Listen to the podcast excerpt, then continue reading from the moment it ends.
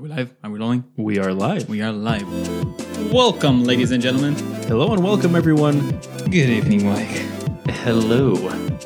This is the Tangent Podcast. Tangents with Colleen and Mike. What's up, Mike? How are you? How are you doing, Colleen? Almost good. How was that? Was that professional?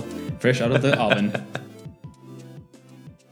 He's the only one who ever scared our dog. Maybe because he's our tallest guest. He lives in a car and pitches his hobo look as a new Viking chic. He starts his world trip with Romania because his favorite metal musicians are from here.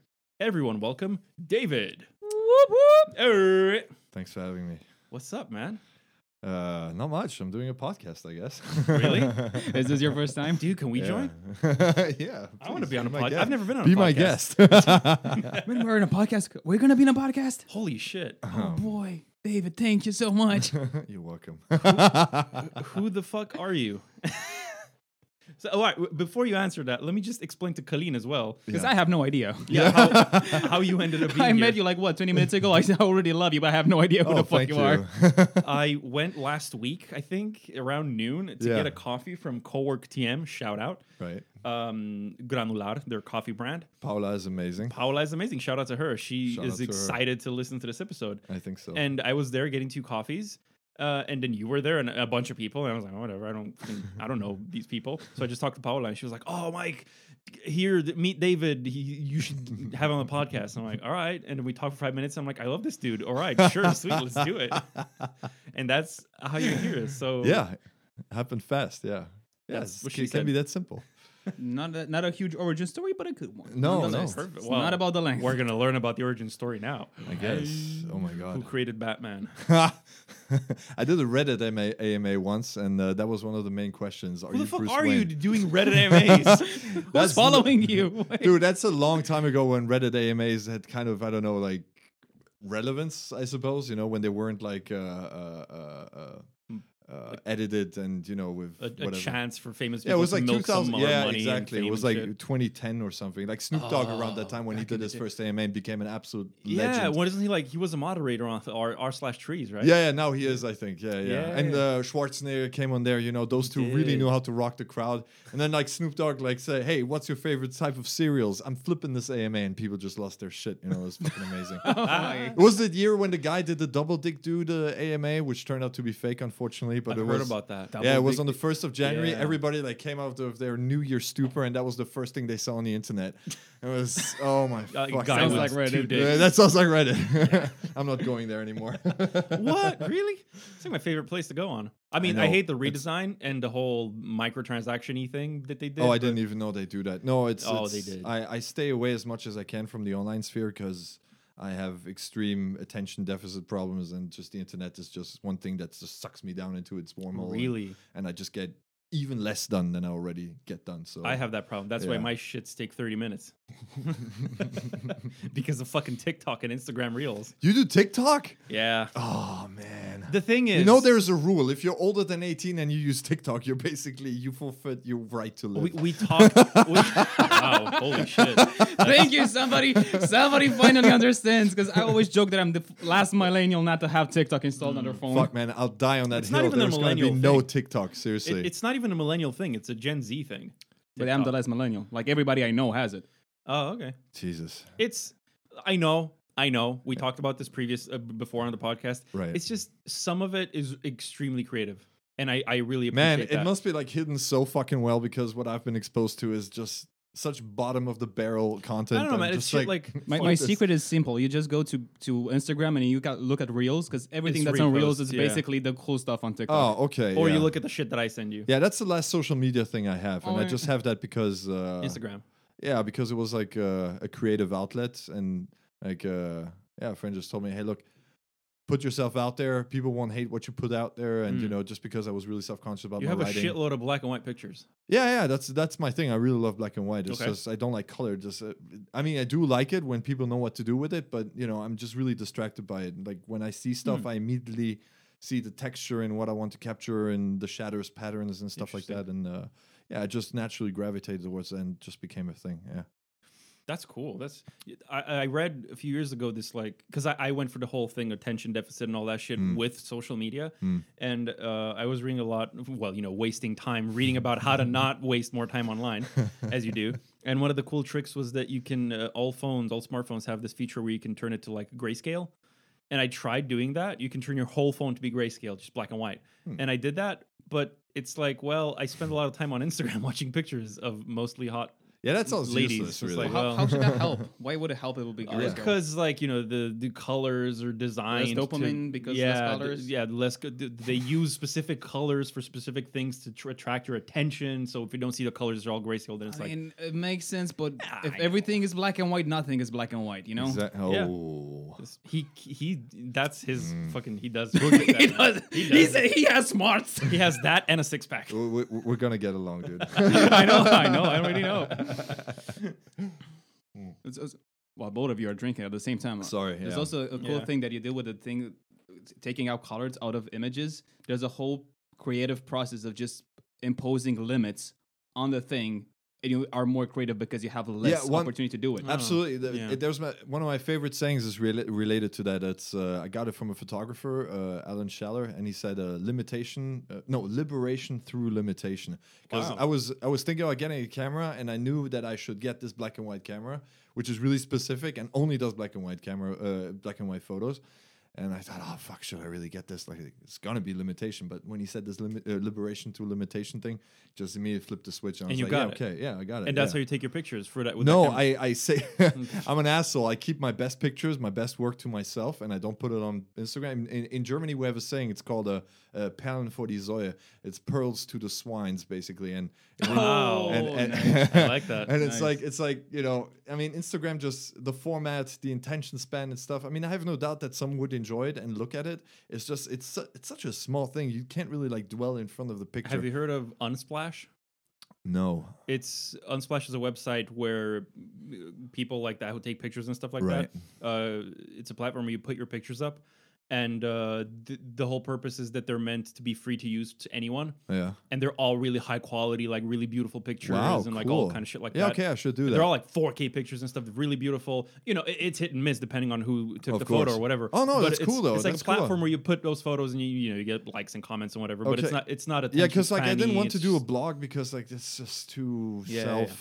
Self. But the whole idea is uh, that people who who go on that website can use your images. It's like a whatever free to use fucking It's good for license or exposure. Yeah, yeah, yeah. exactly. Exposure doesn't pay the bills. Oh, Exactly. Fuck that. Yeah, yeah. Yeah. I have no illusions that my I'll never make any money with my photos. It's just that uh, I don't know. There's something uh, like as a kid growing up, like it was really difficult for me to get any relationship with reality around me, anyways.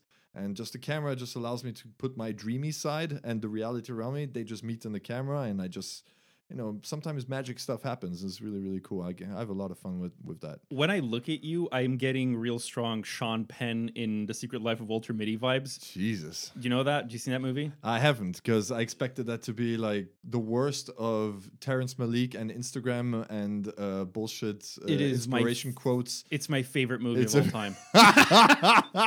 It's my favorite movie of all time. Boom. Went right there.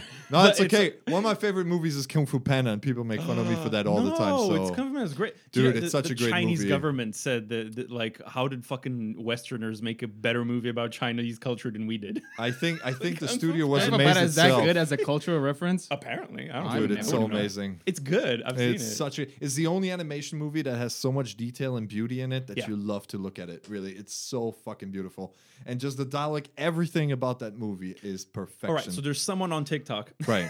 doing snippets of uh, what the fuck's the frog's name? The the tortoise tortoise. name. Uh, Master Oogway, man. Oogway, right. So he does Oogway quotes, but he's like quoting like titty jokes and shit over what he says. He's like, "Ooh, if, God if damn it, you're gonna get. He's, the he- titsy is he's- He's, something. he's, he's, He's gonna selling, get you he's there. selling I'm it trying- well. Holy getting shit! I'm giving it the wild. Fuck. I'm gonna have to get TikTok now. I really I'll show you a bunch of them after, and then you decide if you like it or All right, not. Just, Cool. just, just use Reels. Right. It's, it's the Oh, yeah, it's yeah, the gateway drug to it, but I have not yet installed TikTok. So we can you can if you have To- that level of To this day, Discipline. Instagram Reels shows me more cleavage than TikTok does. Because you've orchestrated everything Oh, on yeah, I Instagram did. to give you only I did. cleavages Dude, and why the booty holes. fuck would you expose yourself to even more sexual innuendo on, on He has a social backwards media? explanation for it. I have an explanation for that. Tell me. because you know that social media is like addictive in that bad sense of like y- uh, false expectations of reality. Yeah. So No I just orchestrated to be a Pornhub.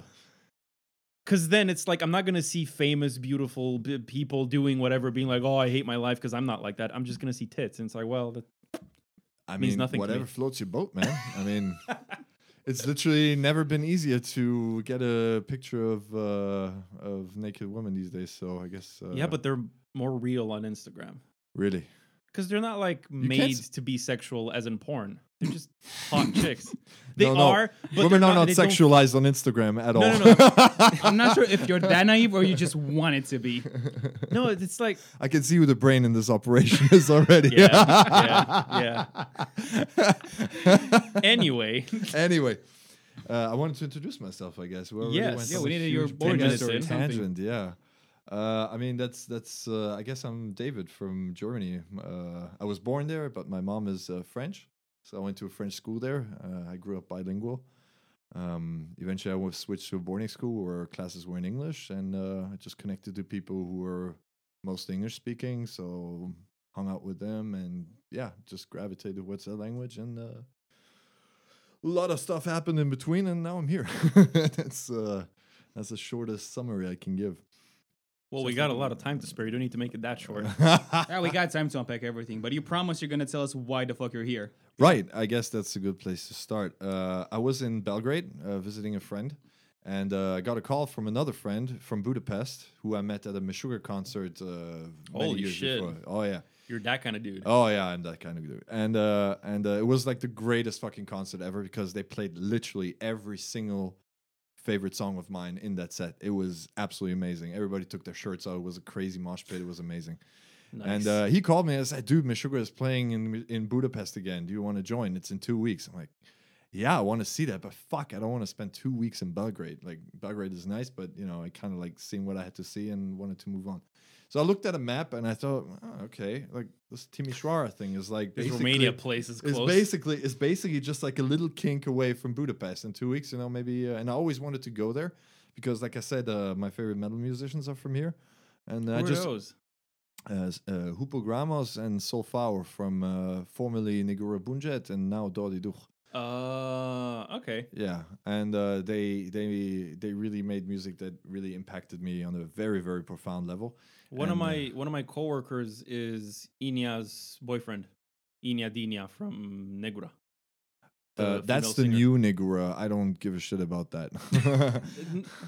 It's not the new new. no, Not No, the no, no, new she's new, but it's just slightly new. Uh, the slightly new after I, the I- split. I remember her hearing of her when I was in high school, so like ten years ago. Uh, Is that still considered new? yeah, Okay, my bad. I think so. I think they broke up after Om. Yeah, I think the re-releases came around. It, it must be around that time during. So he's probably right, part fair of the enough. new- Okay, but never mind maybe not. I, I I don't know. Yeah, I but don't Uh, I know that uh, those two. Uh, well, yeah, they just released a new album, uh, Hmm. Har, and it's uh, by far the best shit I've heard. In How did you end up hearing about Negura Bunget? Uh, those were the glory days of metal forums on the internet, PHP, Oh, where you could course. where you could where you could you know where where, where basically all of uh, adolescent metal fans got together and Yep. uh, basically described bands based on being awesome or on being uh, related to homosexual uh, slander.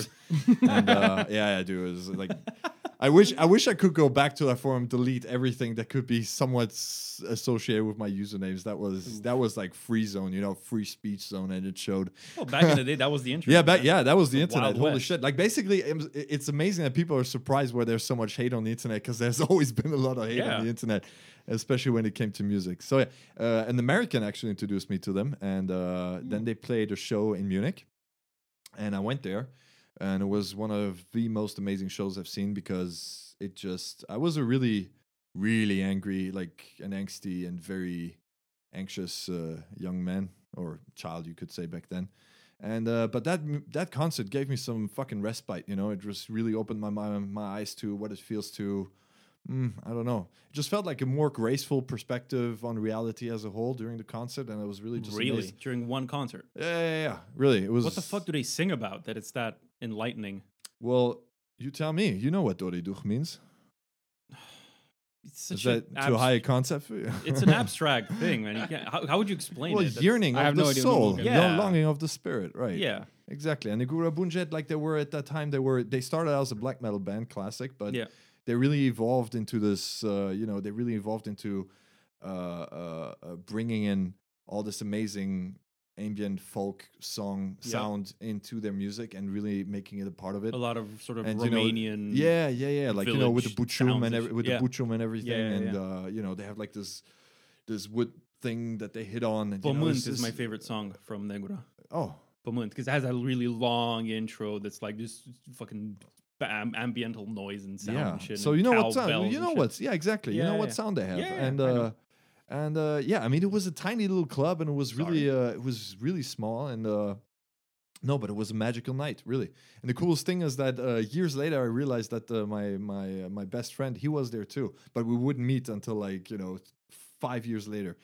So Right. uh, so that was really cool that we are there in the same place. But uh, yeah, that that that that concert literally uh, changed my life because uh, I went to the band after and I was like, the fuck was that?" And uh, well, the singer just explained to me that uh, you know it's what they try to do. You know, just kind of make people connect with the different kind of consciousness that is just a little more at peace and stuff. And that just kind of planted the seed in my head of what I wanted to do and Holy uh, wanted to explore more deeply. Fuck, I need to listen to that because I'm anything but a metal hell. You're not gonna like it. I'm not gonna like it. No, It depends which album. Okay, you're I'm gonna listen to. study it's it way in too that metal case. for you. I'm gonna study it. In that I think case. honestly, I think uh, I think uh, Romanians would be astonished that such an amazing band comes from here. I mean, a lot of people don't Yeah. even know it, and you have you have amazing musicians here inside. Like, holy shit, Celibidache comes from Romania. I mean, Who? You don't know who Bidache is? The greatest conductor, orchestra con- conductor of the 20th century. that's why I know I knew the name, but I couldn't associate it with anything. Oh, he's the brains, told you. He's, Yeah, I he's just- fucking. He's man. He lives music on a like a transcendental level. Like really, it's pff, that guy. He's he is music. Really, he's. Ugh, he just lives Wow. it in a way that's just. You should watch him just you know waving the stick Yeah. and you know just oh man that guy is just Fuck, amazing. I need to take notes. yeah. There's a bunch of notebooks behind you. I will. I will. I'll, I'll, I'll, I lied to myself that I'll, I'll remember this. You won't. I won't. You But I was lying. I didn't want to interrupt you right there. But when you said that your Yeah. best friend was at that concert and you only meet five years later, Yeah. like we've been in the same grade school and high school, and we only met after. like we know each other for like three years. Yeah, That's so cool. Went to the same like middle school, same high school. Then I went to London, and then I came back, and then we Yeah. worked together, and that's how we finally met. Wow. That was the craziest thing that I after I don't know you you won't come in- came into the office and after two weeks or something, Yeah. just seeing you was right in front of me like. I'm gonna go say hello to the new guy. Like I feel like I have to. and I went there like, "Hey, new guy, my name is Colleen." Like he, she just looked at me blandly. Oh, so pity greet. I know you. yeah, I knew I knew him. Like Okay, I okay. recognized oh him. fuck, you know me. I'm not that famous. But there's even a crazier synchronicity, which we only found out about this year. I have a scar here on my chin, and I got it from uh, jumping over a mound. And there was a bench behind, and I just crashed right into the bench and knocked like my, my my thing on the edge. And I was like six years old or something. Oh, okay. And this year, he told me he was there when that happened. What the fuck? Yeah. What? How? Dude, he was. It it was. It was a Like, you're from the playground, you know. place? Yeah, yeah. It was. A, it was a Oh. playing ground of that of that block, you know, and all the kids would play football there, ride their bicycles, go on swings and stuff like that. And it was only And- this year. It's holy shit, that was you. I was like, yeah, that was me. How bad did you smash your face that this guy remembered it from six years? You're that it, idiot. it bled pretty profi- Like if I shaved, you could still see the scar. It's like this long. It's Oh, uh, shit. yeah, yeah. It's oh uh, shit. Yeah, yeah. But anyways, Wow, uh, I that's came here to Timisoara. I just took a bus and uh, got a hostel. My first exposure to a Romanian Took a person was bus? a yeah from Belgrade. How do you have a car? yeah, but I didn't have it back then. That's a new. Uh, that's, that's Oh, this first is like time. this is two years ago. right. Right. Okay. And um, my first exposure at the hostel of a Romanian person was a former heroin addict, which was great. But he spoke Spanish, so we got along. And uh, yeah, just dropped my things there, and I walked around for two, three days, just trying to get a feel of the city. You know, finding out what's up. Even attended mass at the cathedral because you know, I, Wow. yeah, because the liturgy is singing like really like whoa, what It's the fuck. loud all over. I was like, yeah. yeah. yeah, yeah. I was like, okay, the gold sucks, but like I like the singing. And Yeah. uh but then uh, I kind of didn't know what to do, and I messaged uh, Sergio Ponti, who was uh, who was a drummer for Dordeduh for some time, And uh, I asked them, "Hey, I know that you met your wife here in uh, Timisoara. Do you? Kn-? I mean, not because of the wife, but I just wanted. To, I just wanted to know, like, where you out. me to a bunch of girls who maybe I'll meet. Where them Romanian chicks at? Yeah. Yeah. No, uh, he he he told me, oh yeah, you should go to this place that has beer and vinyl, and there's also this place called. Viniloteca.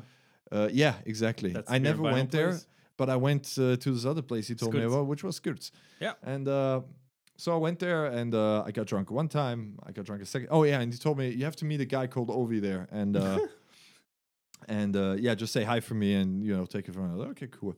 You know, Ovi not there first day, second day, third day. You know, I get drunk like every night because I meet some other people. It was really nice, and I thought oh, it's a cool bar here.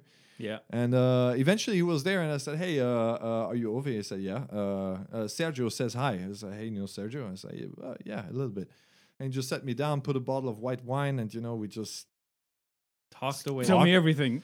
not that much even, but you know we just had a really good time, just sharing stories and uh, and uh, drinking. And uh, uh, what I didn't know is I was kind of like occupying a seat that is kind of for the regulars, you know, and.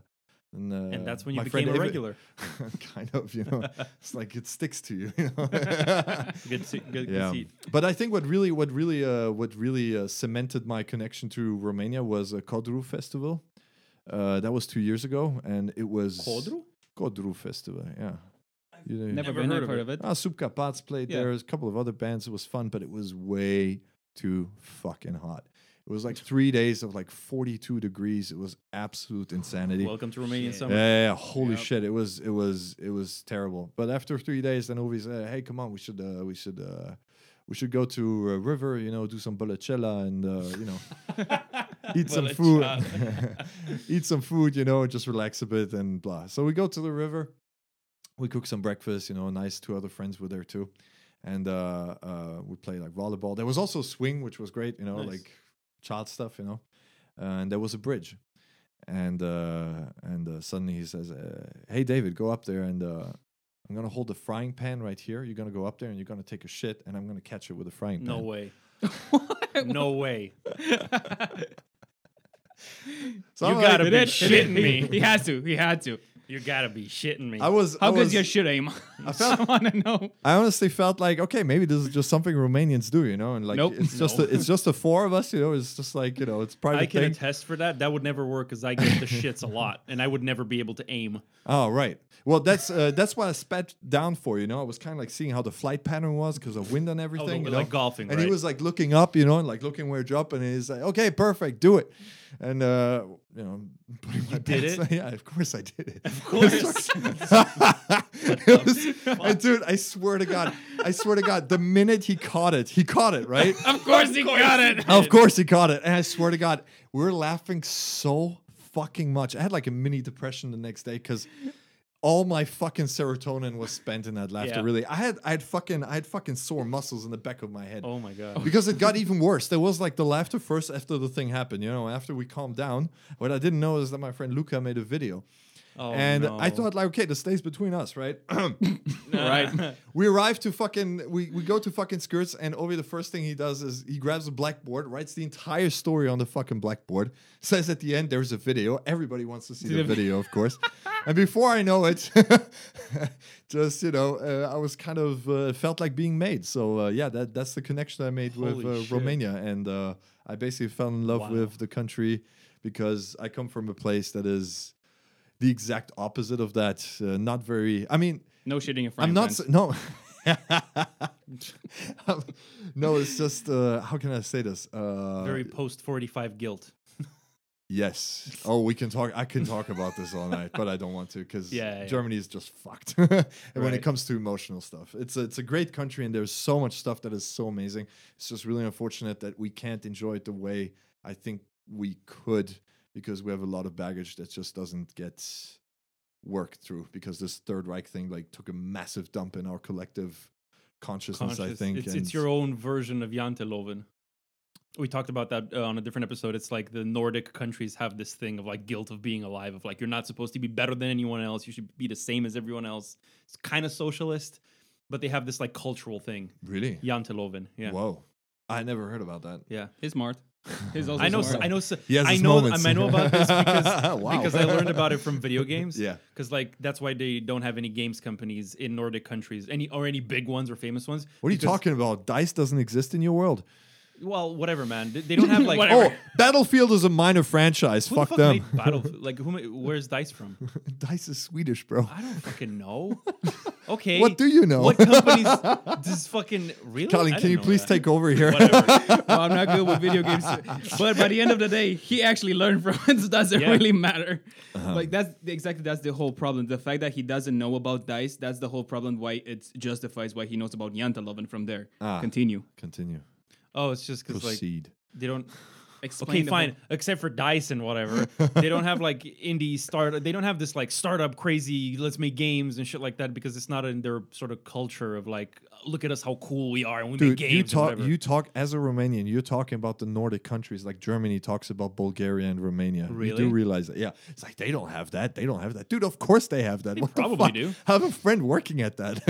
I have a bunch of friends Stockholm. making games about that too, but I don't see them like being all over the like we're Rockstar and we're bleh, this yes, we do. and- because they're cordial and not such fucking insuff- insufferable pieces of shit like everyone in the Yeah. in the European In startup UK. scene. Really, Jesus fucking Christ! Talk about the, That's true. the most annoying breed of uh, people you could possibly like- meet sometimes. hustle nation. right? Yeah, That kind of yeah, shit. We talked about that exactly. last episode, I think, about hustle, Hustle Na- Nation. How much I don't like Gary, whatever his Gary face is. V.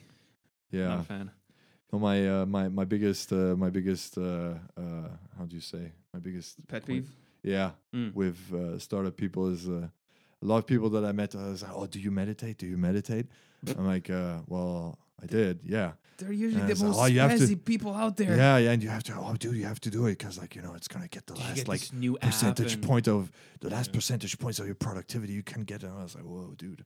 Like meditating for the purpose of being a badass entrepreneur is not really what this is all Well, it's about. basically the whole stereotype of CEOs going into ayahuasca retreats just to fi- figure out the best way of so the best feature for a Wait, wait, new hold app. on, hold on. I'm curious now because you said that you threw it out there. Mm-hmm. How the fuck did I meet you at co-work?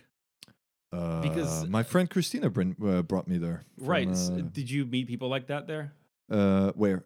At, Uh, at co-work? Like No, well, no, no, Not actually- at co-work specifically, but no, no, actually, I was really surprised because, like, when she says a co-work space for like startup people and everything, I was like, ah. Yeah, yeah, that's, that's, exactly. So that was not your experience. Uh, yeah, no, I, I I have prejudice uh, because I, I do admit it, and it's terrible, and I'm working on it. I, I really try because they're super smart and really Mm. great, and you know, people working on really, really trying to get good decisions, uh, good new innovations out there. It's just that there's.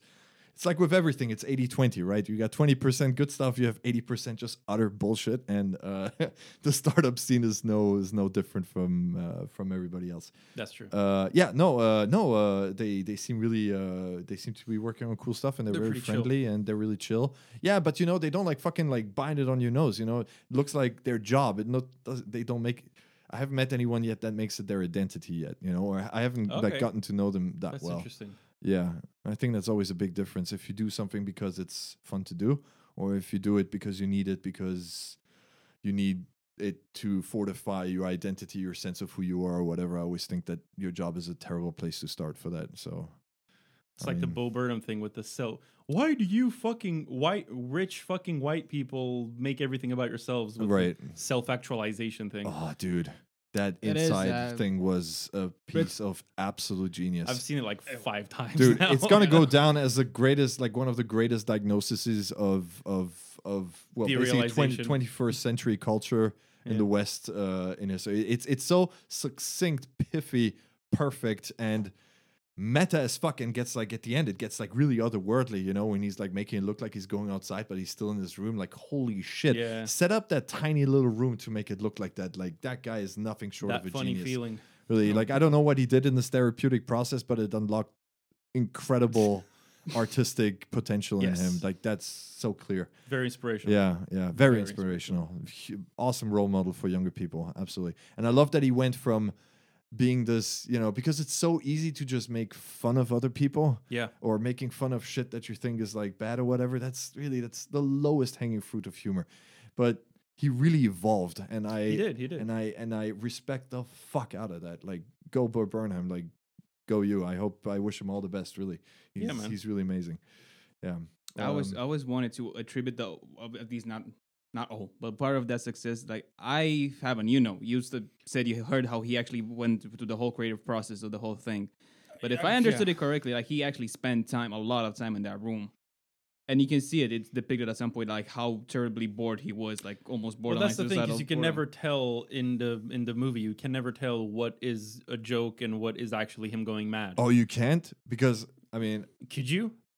I mean, I went through a similar process. So I think the parts where he sits there and is just really like you can really see him like falling apart. I You think that's real? to me it felt really real. Unless I mean, either he's such good such good an actor that I could really connect to that, or because you know often it's kind of weird because like if you record the real thing. It doesn't look real, and if it's an actor, you know, tweaking it a little bit, then it feels real. Like it's a little. I think don't it's know. both. I think I think it's Yeah, both because I. I think he just left the cameras on Right, right. and then he montaged it together to to, to send that message. Yeah, a friend told me he pulled it together in a couple of months though, and it didn't take him a year. And I just told him, like, Really? Because I'm like, See, working- exactly. That's the thing. You don't fucking know. I want to kill that guy for Exactly. that. How the fuck can you be He so just spoiled talented? Fuck you. oh, boredom. Okay, I, I see. it, it really threw it on its head for me when at the end the goodbye song is recorded very early on. Did you notice that?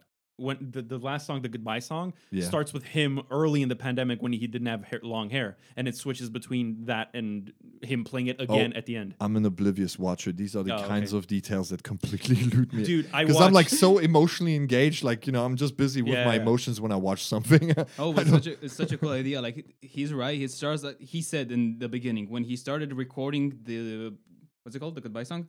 Yeah, yeah. The goodbye song. It was just a draft.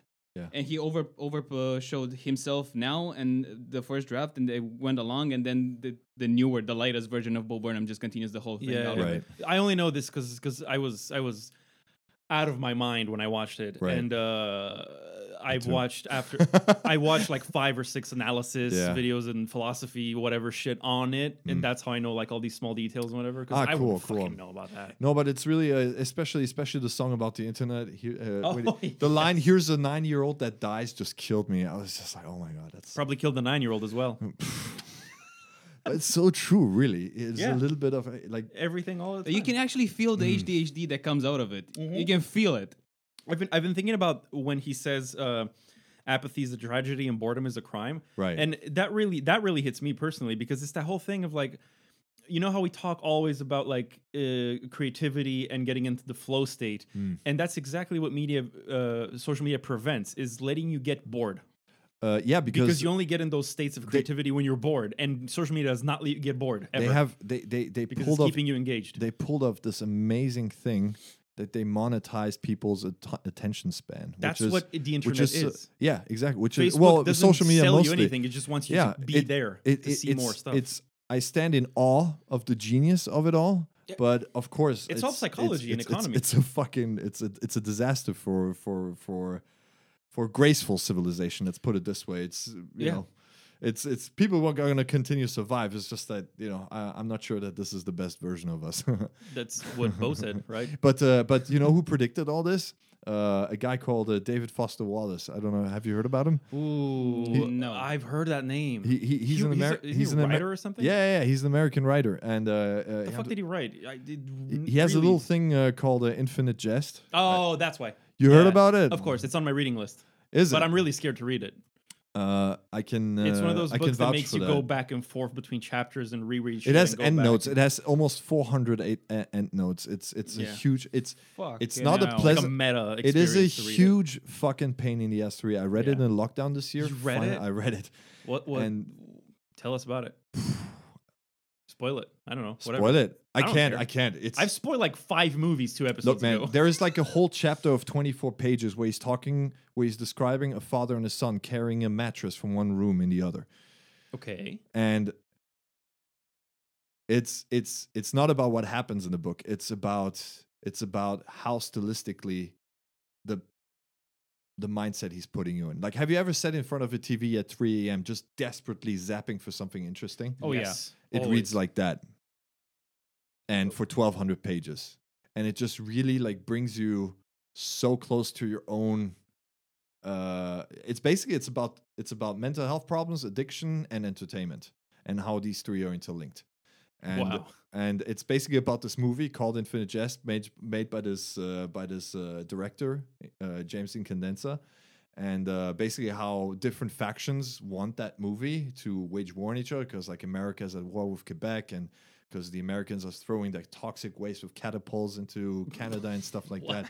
Yeah, dude, it's su- it's such a it's such a crazy book, and a lot of this I only got when I read like the explanation because like the style is so, it, it's really it's like it's it's it's it's it's like you know how acid feels, right? It's basically. Maybe. I'm sorry. I've been told the stories. I've read on. I read on the internet that acid. I on- this one time I went on 4chan and uh, yeah, this reliable source on the internet. Yeah. yeah. It, it just really, it just really. I mean, this is what it did to me, and uh, um, wow. I I just read it. I, I read it because I just wanted to say that I read it, and I never thought that I could get anything out of it because I saw interviews with David Foster when I this guy's like way too fucking smart. But holy shit, I don't know if it was the lockdown situation and stuff, but it really it really tied up so many topics for me together. Uh, I mean, at the end, by the end of the book, I was really able to confront some of the stuff that I completely ignored about myself, and I finally acknowledged that shit, which was uh very very sad because I ignored that shit and it hurt me unnecessarily. And uh, but it really made me embrace parts of myself that were not great, you know. And uh, he also he also he makes so much fun of this whole like self improvement process. Like not fun. Like he's he acknowledges that it's like an essay and therapy helps and stuff like that, but he he's showing like the uh, the pathological parts of it too. You know, like when you stick too long to therapy, like if you rely on your therapist or your your counselors to make decisions for you, if you can't disentangle yourself, what happens? You know, uh, what happens if you are sober for a long time and suddenly pride slips in, you know, and then you look down on people who like try to get sober and get their shit together, you know, and he's like talking about all these toxic uh, uh, uh, uh, offshoots of self improvement, and there are many of them. Really, It's the problem I have with spiritual people. Oh, or yeah. spiritual culture. Let's go, let's go like that because at some point it makes everything makes sense. Up to a point, like you have I don't know your crystals or whatever that are just implements that are supposed to help you. Hear me out. Hear me. right? Yeah, no, totally. Out. But then at some point, Oh, point, he went for a whole phase two years ago with this. Go ahead. like I study the whole thing as it's supposed to work, how the industry works, where the, the money is being made, how it Yeah. helps people, what's the original idea, everything. Yeah.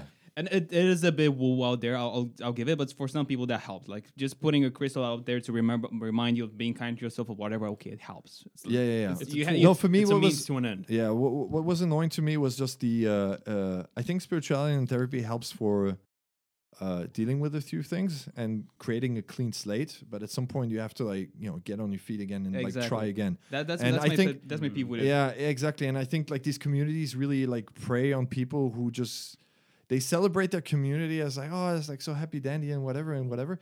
But in the end, they're just really hiding, you know? Like I know this is when I went to Nepal, like in hindsight, because I was part of these people. I went to Nepal with my friends and we wanted to learn meditation. And To learn. Well, yeah, you have to Install Headspace. There's I'm an app for that. I'm kidding. I I'm know. Fuck.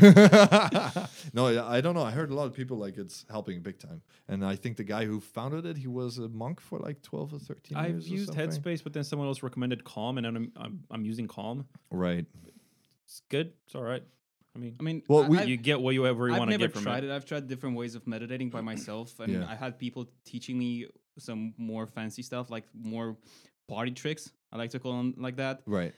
But then whenever Mike tells me about Calm or Headspace or whatever, it sounds like it gives you the basics and makes it Yeah. simple for everybody who wants to delve into Right. it. Well, the thing Definitely. that, that I I think uh, wo- would be good for people to know who use apps like that is that uh, what they're learning there is usually uh, entry level meditations that help Yes. definitely develop some impulse control and you know calm calm yourself down. Mm. What the problem is, in my opinion, is that what people don't know is that there is a whole fucking huge thing that comes afterwards. So we're talking here about Hinayana, which is the lesser vehicle, apparently. But then you have Mahayana and Vajrayana Buddhism. And these things contain really, really, really complex uh, ritual sadhanas, they're called basically, where you sit there visualizing specific things, really, really churning your mind with the significance of certain symbolism, uh, reciting a mantra that has very, very specific meanings. uh, and there's a whole process of dissolving the visualization in you as a as a as a as an act of self purification. There is a whole fucking studying you have to do about which intent you go into the practice to uh, into the practice with, which is bodhicitta, which is a whole fucking chapter. There is the dedication of merit afterwards, and there's so much that goes into it, like how you find a teacher, a proper teacher, you know. And these are things that you can't learn in an app because these are you need a connection to someone who can really like guide you through this process. Because what a lot of what is really, in my opinion, lacking in the in the conversation about this whole meditation thing is that first of all, you need guidance. You absolutely need guidance. And second of all, uh, some people who sit down will open a can of worms. And it's not going to be a pleasant experience of just sitting down and, oh, they gave me the magic pill. I'm just going to bliss out here. Because that's what my friend and I, we thought. Because we basically, we were in Thailand getting high of our minds. And then suddenly my friend says, hey, you know what? Uh, I heard they put these like Buddhist monks in, a, in an MRI and they let them meditate and like the happiness It center- the structure of the Dude, yeah, like the happiness center was like shining bright, and they compared it to like drug addicts and you know uh, whatever. And uh, uh, we was like, whoa, we, we have to get in on that, you know. Nice. so basically, we went into this whole meditation thing out of a pure junkie uh, uh, uh, uh, motivation. So we arrived there and we're like, oh fuck, we actually have to study and sit down. you you, you just thought will be free drugs yeah, free bliss, please. because it, it sounds like One that, right? enlightenment, please. But albeit it, it is a tough process and a tedious one, but not everybody will go through it because I, I can understand what you're saying. I never studied Buddhism that Yeah. depth and into that depth, but I've recently to the, the whole phase I had in 2020. I, I went I read more about the ceremonial magic. And Uh-huh. ceremonial, ceremonial magic is basically the same implements, but it just has Western symbolistic and culture to it. right, right. It's more easier. Oh, there's a lot of merit adopt. to that, dude. Sorry. Uh, they, they, they- I mean, there's a lot. That, what I recently discovered is like a lot of people who study Buddhism like love to shit on Western philosophy and writers and whatever. Like, dude, we have some people who figured shit out too. You know, like people like William James, Friedrich Nietzsche. Uh, uh, you know, we, we, we have some really really smart cookies. You know, Dostoevsky, Tolstoy. Man, they knew shit. You know, they were they were in the know. And uh, I uh, uh, that was beau- reading Infinite Jest was was uh, was part of realizing that because basically what Foster Wallace did, like he had teachers who told him, "Oh, a book has to be about the big truths of life," you know, and uh, stuff. And uh, Sounds you like can't, you can't, yeah, you can't be referential to your contemporary pop culture or you know ads or whatever. And uh, Foster Wallace is really writing a lot about consumerist culture and like making references and stuff like that. And um, he makes so much fun of that thing that his teachers taught that basically he wrote an entire chapter in Infinite Jest where he writes beautiful metaphors about the truism of life, you know. And you can he literally lists them just to show here. I know can the- do it. I can do it. I know the shit too. Now, please, can we move on to the important shit, you know, and let me like decompose your brain so you can re put it back together, you know? Fuck, man, you really want to make me want to read that. Yeah, yeah, no. I, I mean, hey, dude, I have no idea what your experience is gonna be, really, because the hard thing about Infinite Jest, none of this is gonna make sense to you while you read it. Probably. I saw a professor say the thing about books like Infinite Jest, you just have to force yourself to read one word after another. You're not gonna ex- understand much, really. Like, they're, dude, their entire chapters, I don't even remember them, really. It sounds like your experience with Sophie's World, in a way. Oh, interesting. Does it? I don't think so, but explain. Because you described it to me, and it gets really fucking meta towards the end. Well, it does get very meta as it goes to deeper and deeper concepts, but it's not that it doesn't make sense while you read it. It makes total Oh, sense okay. while you read it. Oh, That's the whole point of it. It's not that backwards. No, I'm, I'm talking about like the writing Retrospective style and all thing. that. Because it's a book that starts. Oh no, as it's a- very avant-gardistic. It's it's a very very. It to me, it's like the postmodern book to end all postmodern books because wow, he, and start into meta modern shit.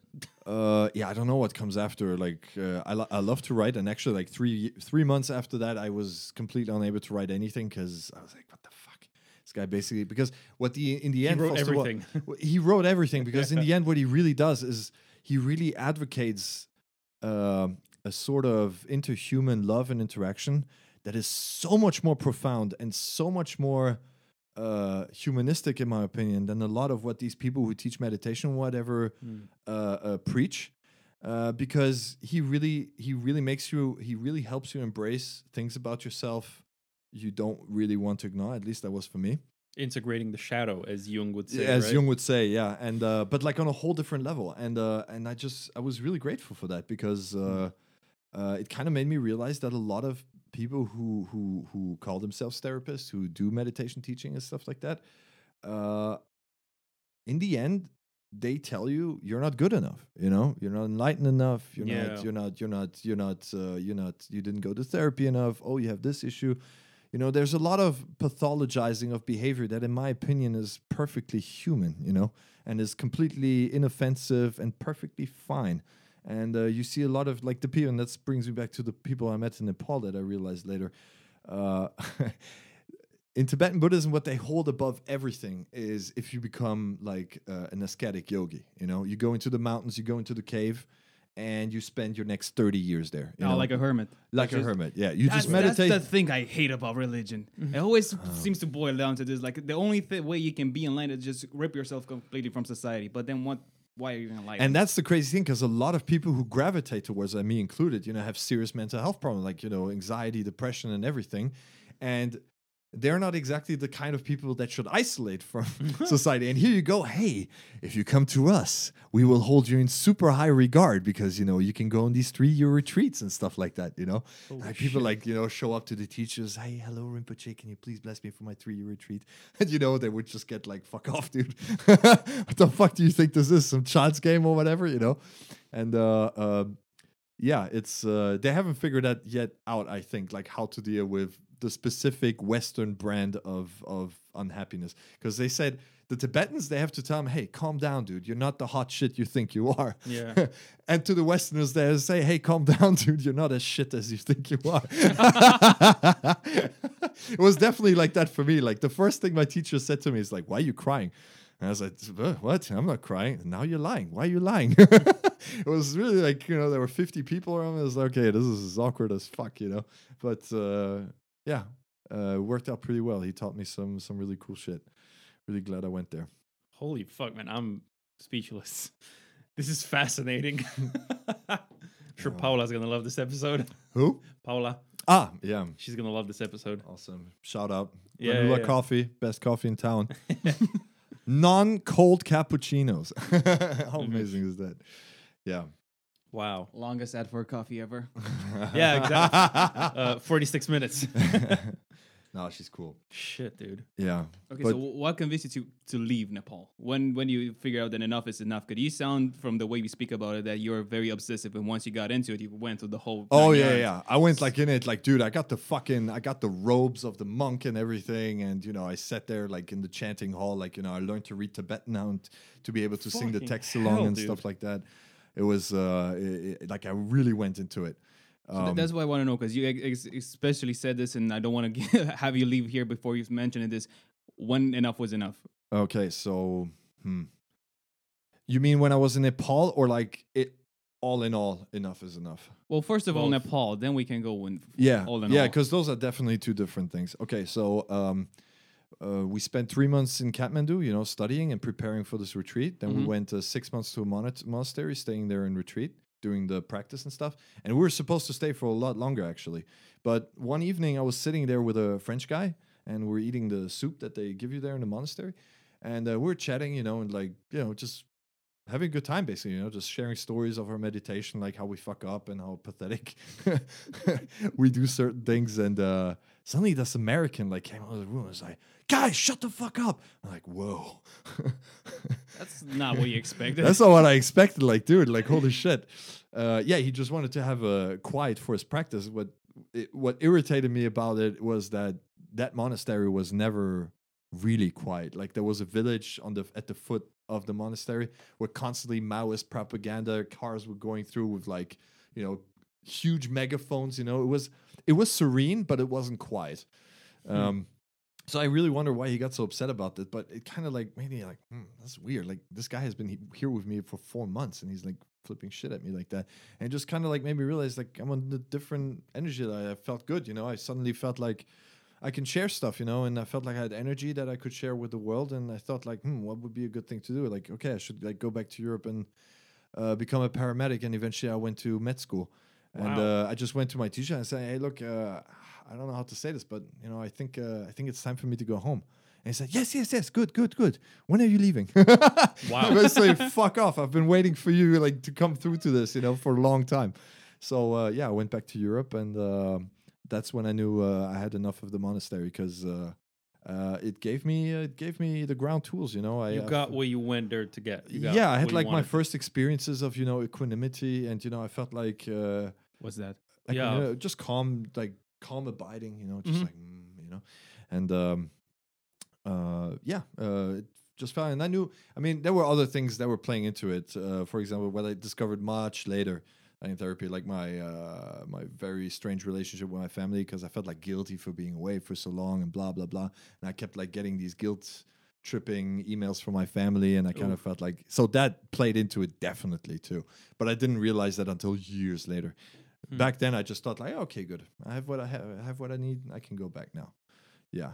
And when I realized that basically I'm through with this is uh yeah after reading Infinite Jest. How old were you when you went there? uh we were I was 23 Fuck. yeah.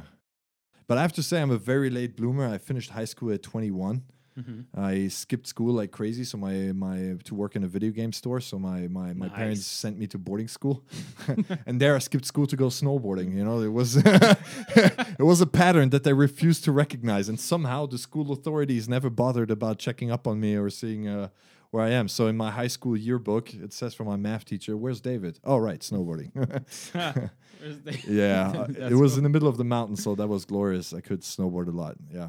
Holy shit, dude. Yeah, and that's where I met my friend. And basically, I mean, he kind of knew already he needed to fix shit because you know there was this thing being high, like, well, they're super happy, and you know we're just getting high and not being like so happy watching movies all the time.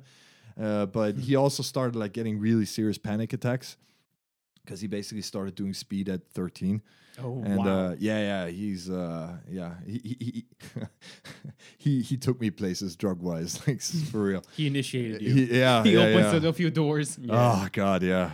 I mean, blessing and curse, really, because basically I didn't have the money to go on this Nepal trip, right? I had money to like go and sustain myself for like four weeks because I had sold everything I had on eBay Wow. and just went with that money.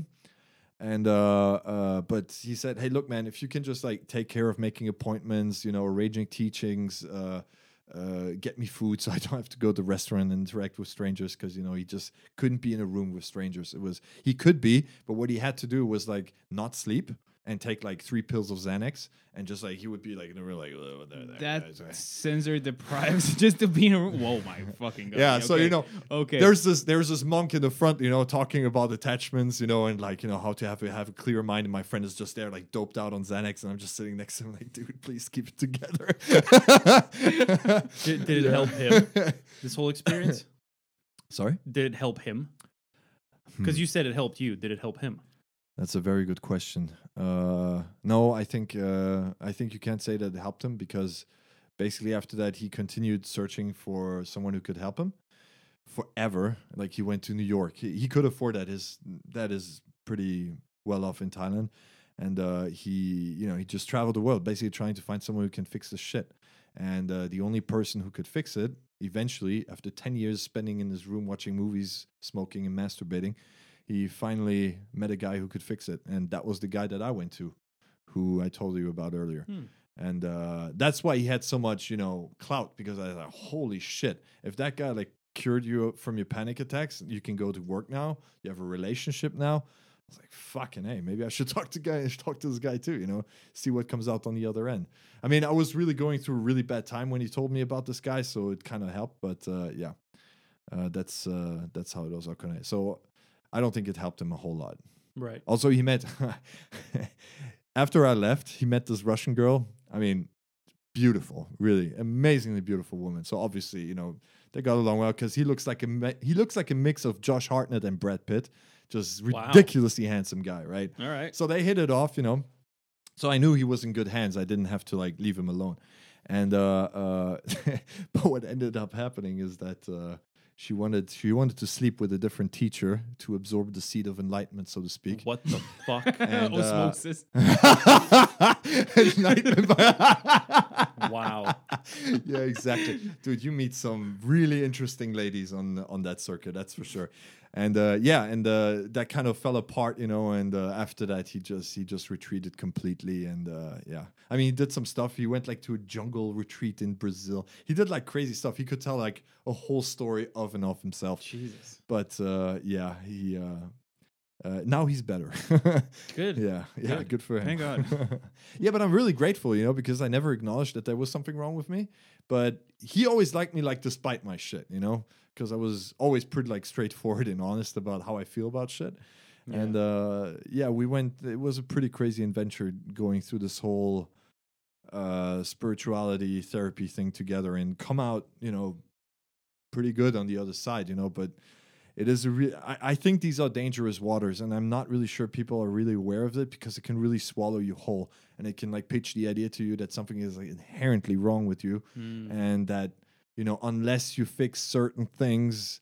Certain things just cannot happen in your life, you know, like uh, you know, just the basic things: health, wealth, and love, you know. And um, uh, I really don't think uh, I really don't think uh, that's the way to go. There's a lot of potential in it, but there are not a lot of good teachers on it. You know, it's uh, it takes training to be a good teacher. You know, you can you can self actualize for yourself. Definitely, you can make a lot of progress, but teaching is a whole different animal, really. And uh, there are really people on the power trip there, and who really exploit the misery of others. And uh, uh, that's that's why like I've compiled like a lot of the stuff that happened into a novel, because a lot of the self help literature is really, you know, just really pitches saying, oh, you know, you just have You to wrote a like. novel? I did, yeah. Where can I buy it? it's not out yet. I have to write it in a Oh, form okay. that people can read it. But I have a first draft, and it's the story and everything is like finished. I just you have have a to publisher who wants who's interested? Not yet. I haven't talked to anyone. Oh, okay. Is I this your first time publicly uh, acknowledging this? no, I tell my friends, but yeah, I guess this is the first time. Everybody who knows Well, me knows now I'm six more people are gonna know. Six more people are gonna know. Hey. Can we Can we proofread it? No, I just really wanted to write something that really reflects the the darker and more miserable realities of that process because it's not pleasant. You know, you sit down and you realize, oh my god, I'm fucking terrible. I hurt people. I kill animals. I uh, stole. I lied. I, you know, you look at these karmic things, you know, and you just check your own karma, karmic piggy bank, and you're just like, I'm fucked. Colleen, Colleen, David sounds. I'm. It just hit me this. he's also called David. He's like the European David Choe. Who that? Oh, you, you would love. You're him. gonna love it. You'd love him. You'd. Lo- you kind of, but Korean American.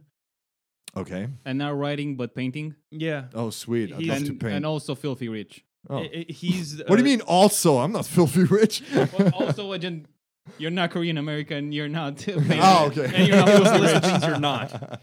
No, he's he's the dude who uh, Facebook in its early years paid him. He was like a famous street artist, Mhm. gra- graffitis and stuff, and Facebook employed him to do their the Facebook logo in their offices. Oh. And Facebook was so like at the beginning they were like, well, they paid him in shares, which in a few years So he's a He's billionaire a, he's a millionaire. Yeah. and he's he's man, sometimes life just throws He- you a bone, on- man. He was, on, he was on Rogan. That's where I found out about him. He was Ah, on okay, Rogan. He cool. talked about how he fucking hitchhiked across the world. Yeah, cool. He read in like a National Geographic back in like the 90s or 80s about like some dinosaur fossils in the Congo, and he went to the fucking Congo with no money. Nice. And while he was working at an, a farm in Israel, Right. and his family like didn't know about him, Right. and he then read the National Geographic and he went to Congo and then went back to the state. He's crazy, man. He did a lot of shit and he talks just similar to the way you talk about like his own stuff very openly Mm. About like, dude, I've done shit. Like I've been an addict. I've done horrible stuff. I went to like every fucking self help retreat and shit like that. And Right. this is what I learned. This is why they don't work. And he's still very troubled, Yeah. but he's a lot better than he used to be, I guess. I, You'd love him. That's uh, really just uh, just a bit of progress. Is really it, it's so difficult to just get a few percentage points of of betterment. And you know, I mean, but you know, that's the thing. Like that's why I have trouble with my novel at the moment because uh, um, I really don't think that the progress I've made. Oh, there's this there's this biology uh, behavioral biologist. His name is Robert Sapolsky. I don't know if you've heard about him. I've heard the name. He, he has an amazing lecture series on behavioral biology that I think every human being on this planet should watch because It's amazing, really. Okay. But what he's basically telling you is that okay, you have behavior, right? And why do male do this with you know courting and whatever, you know? And obviously Yeah. it's like to get more copies of genes than the others and whatever.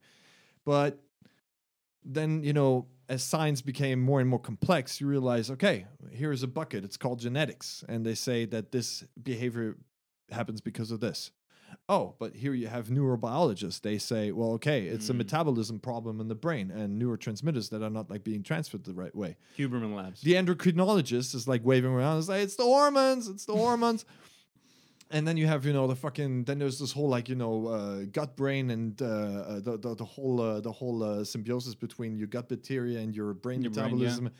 Then there is uh god damn then there's the whole fucking can of worms called mental health you know where you're like okay is this like does this have a biological reason? Is this you know related to like soul trouble you know? Because i was lucky like basically just in therapy like these were things that i had to talk about become aware of dissolve integrate and you know Yeah. but that's like a really abstract concept really. It's like not something that happens in your body. You can't take that as a pill you know? And uh, uh, so he just showed like how many different buckets and levels of representations there is for the same thing. Like for example things that people thought were genetic for a long time turned out to be prenatal effects you know? Stuff that happened during pregnancy. And you know constantly like the causality of things is constantly shifting. So i'm just like what the fuck? Like i just wrote a book where i think that the character goes through this and this process and transformation based on these activities. But in the end, what I think just really happens is just just the ex- the extreme nature of the environments, the cultures, and the things that I've been through in my friends. That in the end we're just like, dude, we survived this. Like, what the fuck? Romania is gonna be a piece of cake. Like, dude, like, Yeah. I had like someone tell me like what a piece of shit human I am, basically, and I cried about it for like two hours, and then I stared at the ceiling for three days. You know, uh, I played Lego for like a whole week because you know I just realized the big, huge fucking trauma. You know, like what the fuck are you gonna do to me now, really? And uh, uh, so Damn. You're, yeah, so you're bringing us some some like very deep demons inside me now with this. Yeah. I remember my, my first time like uh, doing therapy. It was the same thing. Yeah. It was I talked about shit like, oh yeah, you know, my mom used to do this and that, and I was like, whatever. yeah, and totally normal, right? to me at that point, right? This was like what three, four years ago, and I'm talking. I'm like, oh well, yeah, isn't that what normal? I don't know. That's what happened. Yeah, and we then think it's normal, like, right? A few, a few, um, a few appointments or whatever later. Mm. I'm like, oh wait. Fuck, that's okay. That's not okay. It wasn't like horrible, and she didn't like beat me or traumatize me. It, well, it- she didn't like fuck me up or intentionally or whatever. It's just like you know, ah, you know, you people don't have trying- to. people trying to to live and be human, and you Yeah. just inevitably mess up. Let me tell you about the biggest trauma release that I had. And it was amazing that I realized it wasn't like even put on me. It was just me making a really, really bad choice. Right. And it was basically we found out that okay, so my my dad is an entrepreneur and he was like gone Mm-hmm. a lot. So when he said goodbye, he said, "Hey, be good to your mother because you know I don't want to like come home to like a Oh, messy boy. home and shit like Did that." that fuck you up? So yeah, that did because like Yep. little David thought like, "Oh, okay, I'm the man in the house. Yeah. I'm completely remote responsible for everybody's every- emotional every well-being." everything that everyone did to make them sad was your responsibility. Exactly. So if Yeah, somebody yep. was sad, it was automatically my Your fault. fault. Yep. Exactly. so when that Yep. starts at six and you're not aware of that until you're 35, Oh, yeah. That's a lot. so you, yeah. can, you can see you can see how that you know inhibits your ability to you know get shit done. You know. yeah. And uh, uh, so when I realized that, uh, we discussed that in the coffee shop after breakfast. So where there were guests, you know, and I was just like in a puddle of tears in the middle of all these people. and yeah, th- after that, after that, that's when I did the Lego thing. Like my friends was checking in on me, you know, I was like, "Hey, do need food?" Like, yeah, get me food. Fuck off. and I built like this huge Lego ship, you know, where really like basically I just I just focused all my effort into that, just manifesting that and rebuilding my childhood, so to speak. And that was I still have that ship because I was like, this is like uh th- that's a treasure totem. that yeah, it's a totem basically an artifact of of the therapeutic process Fuck. what what kind of drives me nuts is that I don't feel like an entirely different person despite going through that because basically I'm just more comfortable being myself now. So what what what boggles my mind is that people make kind of like uh, uh, too big a promise of what you can actually get out of it, you know. And I think that the promise that can be made, which is you will feel better about yourself and you will be able Yeah. to start a few things new that before you were unable to do. And whether that shit's gonna work out, that's a whole different, thing story. Yeah. right? But that's already a lot. I think, That's what I'm reading online and discovering by myself doing therapy. It's like th- th- my therapist and myself, I'm never going to be able to fix what's wrong, quote unquote. Right. I'm just going to learn to live with it. Exactly. That's that's what therapy is. You're And never going to like fix yeah, the it- bad it's shit very your much- parents did to you. It's just like it's very much, in my opinion, it's it's it's very much like you know they say you can only have courage in the when you're when you're afraid. I think I think Yeah. it's very similar with confidence. You can you can only be confident if you know about your insecurities. You know. Well, And it's like the, same cliches, right? With like the happiest person in the room is probably the one who's like the deepest, saddest person, and that's why they try to make other people laugh, so they other people don't go for the same shit that they did, right. and shit like that. Robin Williams, uh, rest in peace. Like Oh, I think that guy yeah, was really, he was really, he was really a, a huge manifestation of that. And yeah. every time I see the news of a celebrity, you know, committing suicide, it, it breaks my heart because yeah. I- The- I, I vibe with that. I know exactly. Like my best friend, my best friend tried to. Uh, he, he he he had a suicide attempt. Like uh, when was that? I think that was uh, three or four years ago. Hmm. And uh, I didn't realize just how hard that hit. You know, because basically I got the news, I cried like crazy, and I drove to the gym where I was uh, teaching uh, martial uh, uh, jujitsu to a kids class, and you know, just like saying, "Oh, my best friend just almost like went," you know, just like trying to teach kids how to do double leg takedowns and shit like that. And uh, yeah, it's it's it's my mental health is really really crazy. So, and I understand why people want to make improvements in that. It's just that the resources you have to bring to bear to Yeah. really make progress in that shit are just so huge that there's almost no other way than to let things other things slack. So if there are people who pull it off at the same time, that just blows my mind. Like my sister last year during the lockdown, she finally realized that her husband is a completely useless piece of shit. And so she separated from him. And I told her that's brave because you know you're just gonna realize now why you picked him in the first place, and you'll have to go through that whole process of becoming aware of all that shit that went into it. Because she thought like, oh yeah, in three months I'm gonna meet someone again. And it's gonna be like Well- handy dandy, you know. And I told her, hey, You're gonna fall in the That's same the pitfalls. promise. That's the yeah, yeah, problem. exactly. No, no, but like she's been a trooper. Like really, like shout out to her because she's she's taking care of the three kids, like you know, cooking the meals. She's uh, making sure that they sort of like get through the homeschooling thing because of the lockdown. You know, their emotional problems too, because like they can't go see their friends and stuff like that. And she's all alone with them. You know, so uh, there are people out there who make it happen at the same time. But honestly, I don't know how they do it because my my my uh, my tenacity would not be enough for that. Like I needed very isolated, very very hardcore retreat situations where that was the sole focus of what I was doing in order to make progress. It's probably about it's different spectrums, right? Because I, I think everybody has different levels of problems they need to deal with. Yeah, yeah, absolutely. I mean, there are people who are amazingly well adjusted. You know, it's like you don't need to be enlightened if you're fucking, you know, if you're killing it. You know, Yeah. I have a friend in Munich, and he's not in Munich anymore. But like, what the fuck? That guy was great at jujitsu. He was a super brain at fucking university and engineering and stuff. Now he's like a patent uh, uh, uh, uh, uh, lawyer. Uh, for wow. some Swiss firm, you know, he's like a specialist. Like there are three, there are three guys in Europe or three or four guys who do what he can do. So you know, he's basically he built his own little machine to print money. You know, and incredibly awesome guy, super empathetic. You know, really well adjusted, awesome wife, have an awesome child. You know, just through and through, amazing person. And like, why the fuck would you tell this guy, hey, you need to learn how to be truly happy? Have you ever meditated? have you ever meditated, bro? Have you let go of worldly possessions yet? Have you have you ever tried ayahuasca, man? you need it. The cosmic serpent, like you can see Mother it. Nature. I went I went for the same process with my uh, therapist now. Like at the when I started in like January, February, Hmm. I, I hit hard the same wall of like fuck. This is great. This is like my therapist is amazing, and the process I'm going for is great. I'm going like three times a week, Right. and I'm like, this is cool. But it felt like I wish I could pause time to go back, fix everything, eh, but I can't. No. And I talked to her about this is really weird because at simultaneously what I'm doing is I keep going back, right? Mm. Uh, I keep going back um, and trying to solve things or understand things as I'm also at the same time going forward. Of course. and that's the fucking challenge. Yeah, yeah. But You're I like did you, notice- you live in different timelines. But I noticed, I noticed what happened. So I noticed the, the most pragmatic thing that actually what happens is that while you're going back sorting through the shit, you're not like the most I'm getting out of it is I'm becoming aware. Mm. So then, as I'm also going forward, it's like when new things hit, I'm like, all right, I'm kind of, I'm easier to take a step back and be like, okay, wait, I r- recognize this pattern. I know Yes. I'm, and the, the, the fucking cliche, like, I always thought it was like a cliche and a joke until this therapist with like, how does that make you feel? Right. That is the fundamental fucking question. and when I hit something new, it's like, okay, wait, how does it make me feel? Because I've discovered through her and with talking to her that yeah.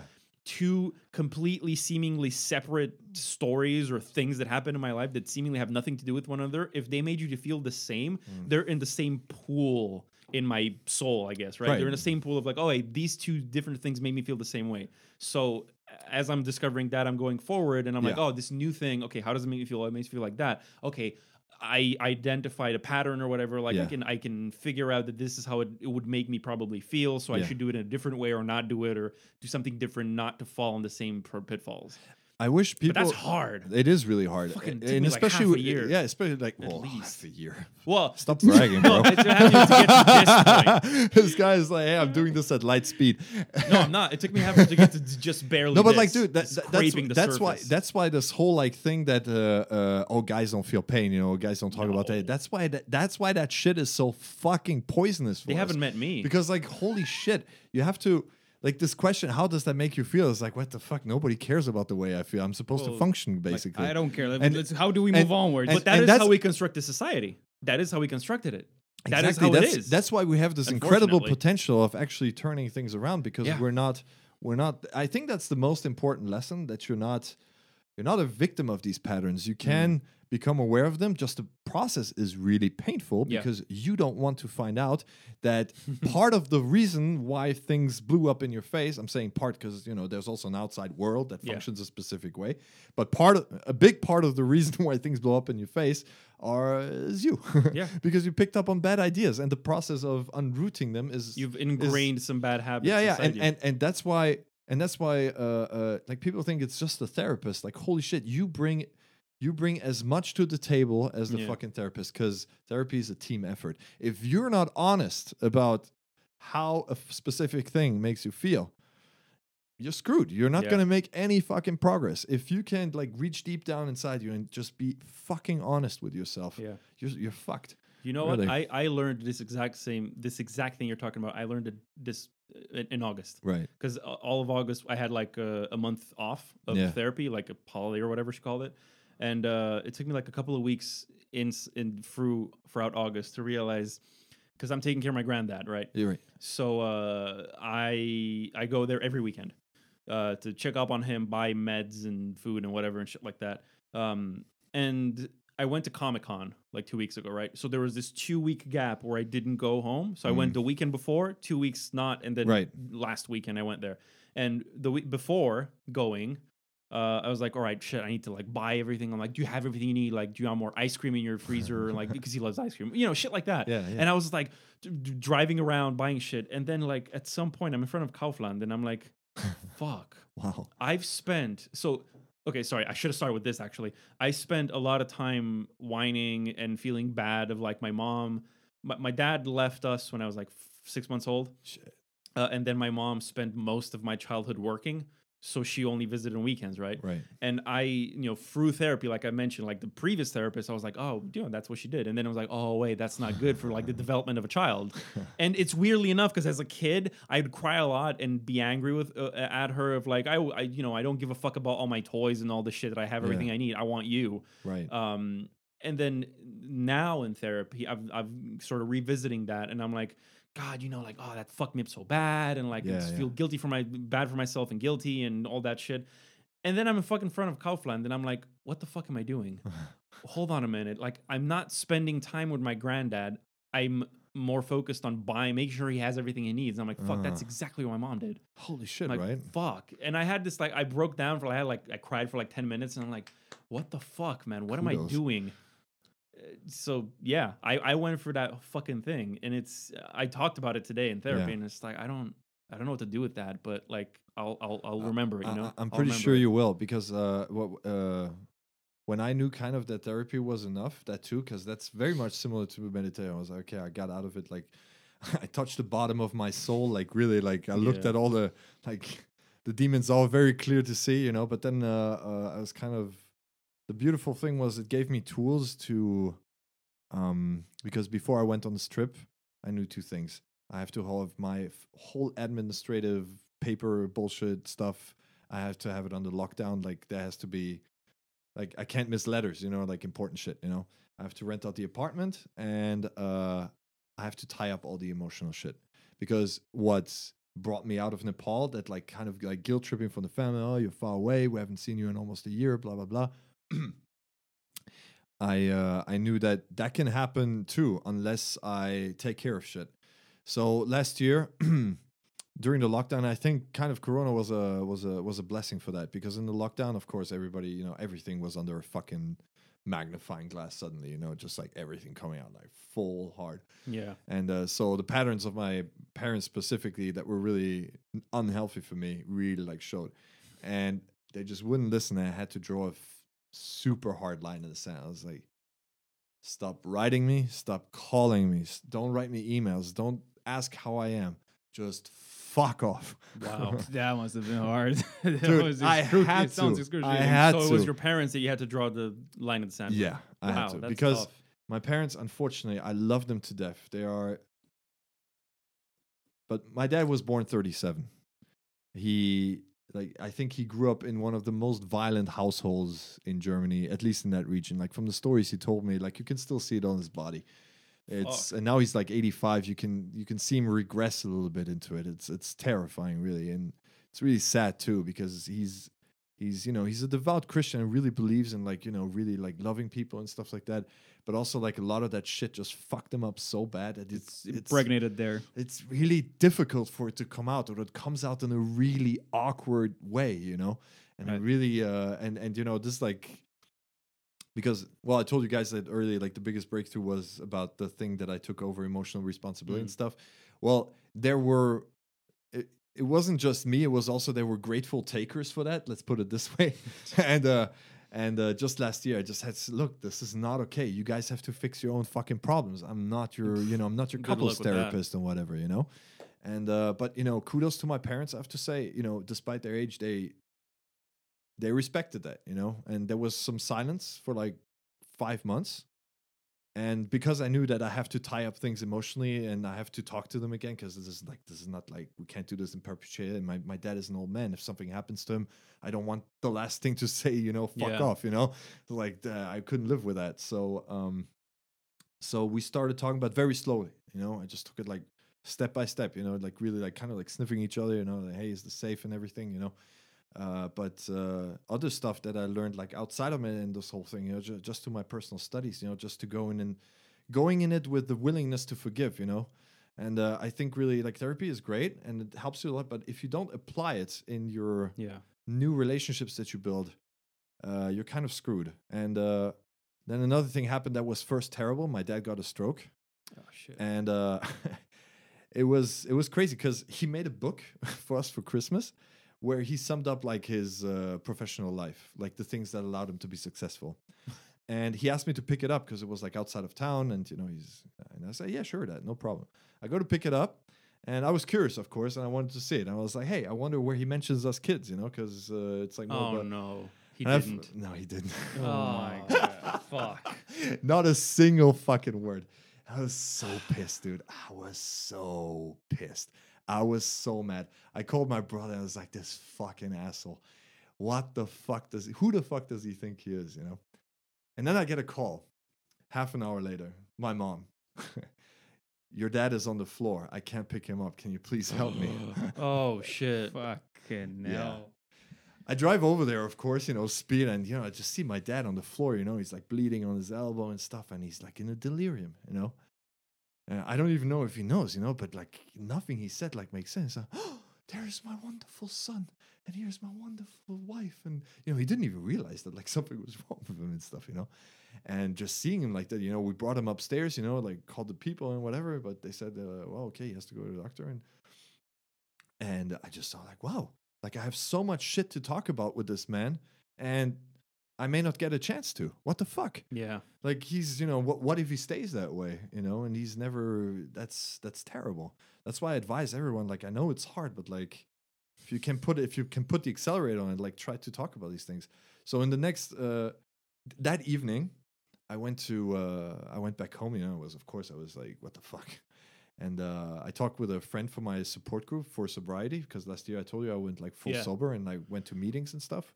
And uh, with one of her, uh, one of them, I got uh, we have a really good friendship. And uh, I told her what happened, and uh, and then I just wrote out basically what I wanted my dad to tell me, what I hoped he would tell me, Yeah. and I just read that out loud to myself. Had a huge cry about it because it was such a fucking release.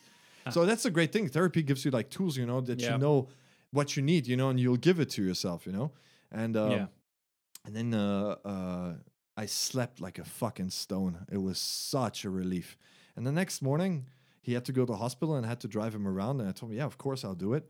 And for the first time, I was finally able not to treat my dad like, you know, like the fucking Uber thing that he is or whatever, you know, but I could just enjoy the fact that I'm his son, that I can help him with going to the doctors and just support him through this tough period of his life. And what happened then is during the driving is that we had very not even long conversations, you know, like just really small bits, you know, but they added up because I had to drive him around a lot. And um, just at some point, I asked him, "Hey, dude, uh, uh, all I need you to say is basically that you know uh, that you made conscious sacrifices." And that you didn't do everything perfect. Like I don't even need to go like into the fucking nitty gritty of Yeah. little things here and there. Like fuck all that, you know. That's all in the past. But you know, if you could just acknowledge that you know you didn't do, you know, you didn't have shit figured out, that would go a long way. And he did. He actually did. So I really hold that. I hold him a high regard for that because he's a proud motherfucker.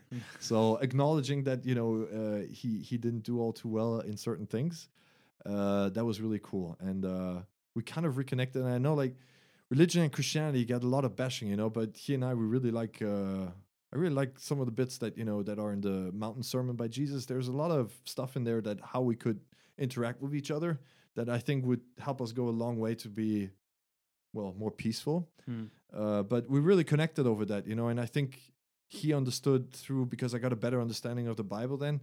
He understood that, you know, I wasn't just, you know, fucking doing nothing and that I didn't like start a business career on purpose, but it's just literally I had shit to figure out for myself. And uh, uh, he started respecting that. And that was really, really cool. So uh, uh, when I left, when I went into the Jeep, for the first time I saw my old man crying Aw. unable to say anything. He just said like like watch after yourself, and he gave me gas money. so wow. so leaving was incredibly hard for me because of course I love my family and stuff, but I knew you know this is what I have to do now, and uh, but. I think I think that's the biggest achievement of my life that I've been able to use what I learned in Nepal, what I learned in therapy. There's also a whole psychedelic angle on this. Yeah, of course. uh, uh, that I've been able, you know, not just to do this to have like a fun time because it wasn't, but that I could actually use that to turn shit around and uh, and and and and heal my connections to my family because these are really primal and they're really important and uh, Yeah. they've made this trip a hell of a lot easier. And um, uh, now that my sister is going through this really hard time, now that the family understands mental health problems much better, we're able to support her in a much different way. And you know, it, it's nice. Like my family history is not always a happy one, but I think the trajectory is pretty cool. I love it. It sounds like it's coming full circle. Like, Dude, Yeah. absolutely. But love I was exhausted. Like when I left and I arrived here, I was absolutely like we went camping with some friends and I was being an absolute asshole. I just sat in my chair. I drank everybody else's beer. I smoked their joints. I made coffee. Okay, whatever, you know. I didn't get any firewood. I was just sitting there, just having a good time, just being an absolute leech on anybody. But they were very cordial about it. And like, shout out to all these people who went camping with me at Timiș because that just showed me, okay, good. I'm a different place now. I can start fresh now. These people are super awesome. They really, and that's why I love Romania so much. You know, it kind of gave me, it gave, it gave me a chance to look like, oh, okay, there's a place where people handle each other differently. You know, because hmm. like I would never tell the story in Germany, at least like not in this detail, because you know, in Germany, it's like if something bad happens to you, it's automatically your fault and only your fault.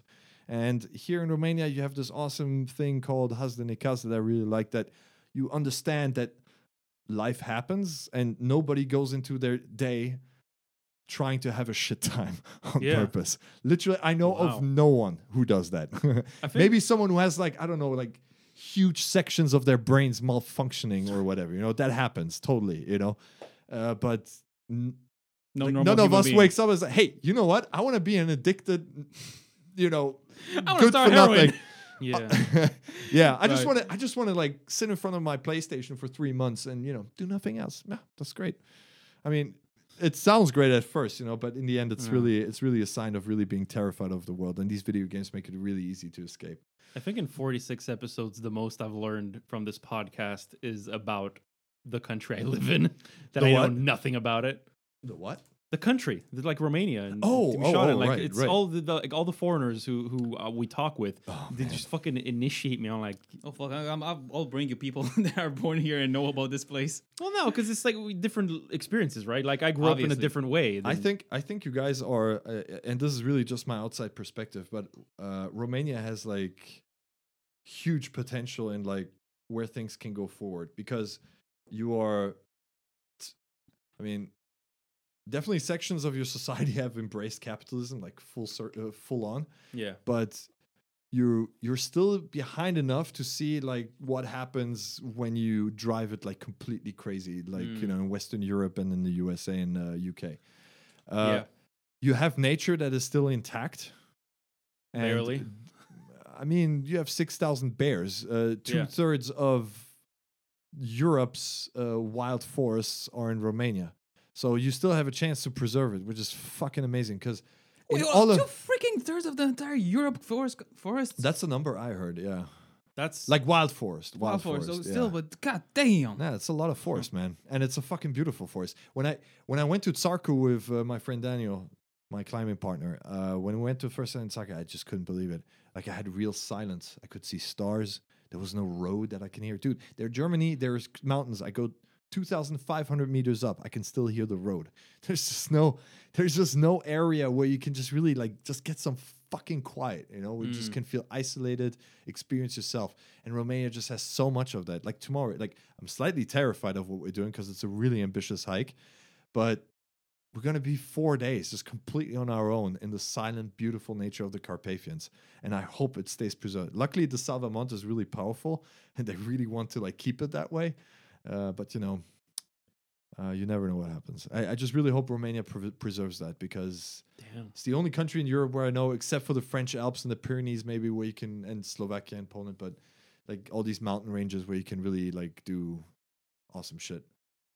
I That's always have such a hard time describing people why it's it's fun to go to the mountains because if you have somebody who never went, like you hear the stories, you walked 18 kilometers a day, your feet are full of blisters, you're tired, you're, everything is shit by the time you get home, but it's so much fun and you love it. And I cannot explain Yeah. it for myself. Like what the fuck came to that human being? I saw like, look at this huge piece of rock, I'm gonna Right. climb it. He convinced me of that. We Yeah. went. He, he took me to the mountainside, and I was Yeah. I'm, I was sold. I was like, "Fuck, this Yeah. is yeah." And we had we had the same conversation of like, I was there, I was enjoying it, but at the same time, I couldn't help thinking like, why would I ever want to do this? Right. Like this is so such a d- uh, weird thing to do. Like I'm just going here for no reason. I'm not going to like provide food or shelter. I'm just kind of walking and trying to not fall off a cliff. Right. And it was great. uh, I just uh, like to experience myself in uh, extreme. I totally get it. If people, are like, oh, it's buggy, it's sweaty, you get wet, you have trouble getting dry. There's no fire. You know, like there are tons of things that can go wrong. You know, and why does yeah, but there's always a reason for things not to work Uh, exactly. Out, right? But So- hey, you know, I'm happy. Like, dude, if fucking everyone went to the mountains, I'd be like, hey, fuck, this is pretty crowded. I like to have natural spots for myself, Yeah. so everybody else can like, dudes, go to the mall, stay in the city. You know, you're right. You're right. The mountains suck. Like, just stay put. You know, I'll have it all to myself. Yeah. yeah.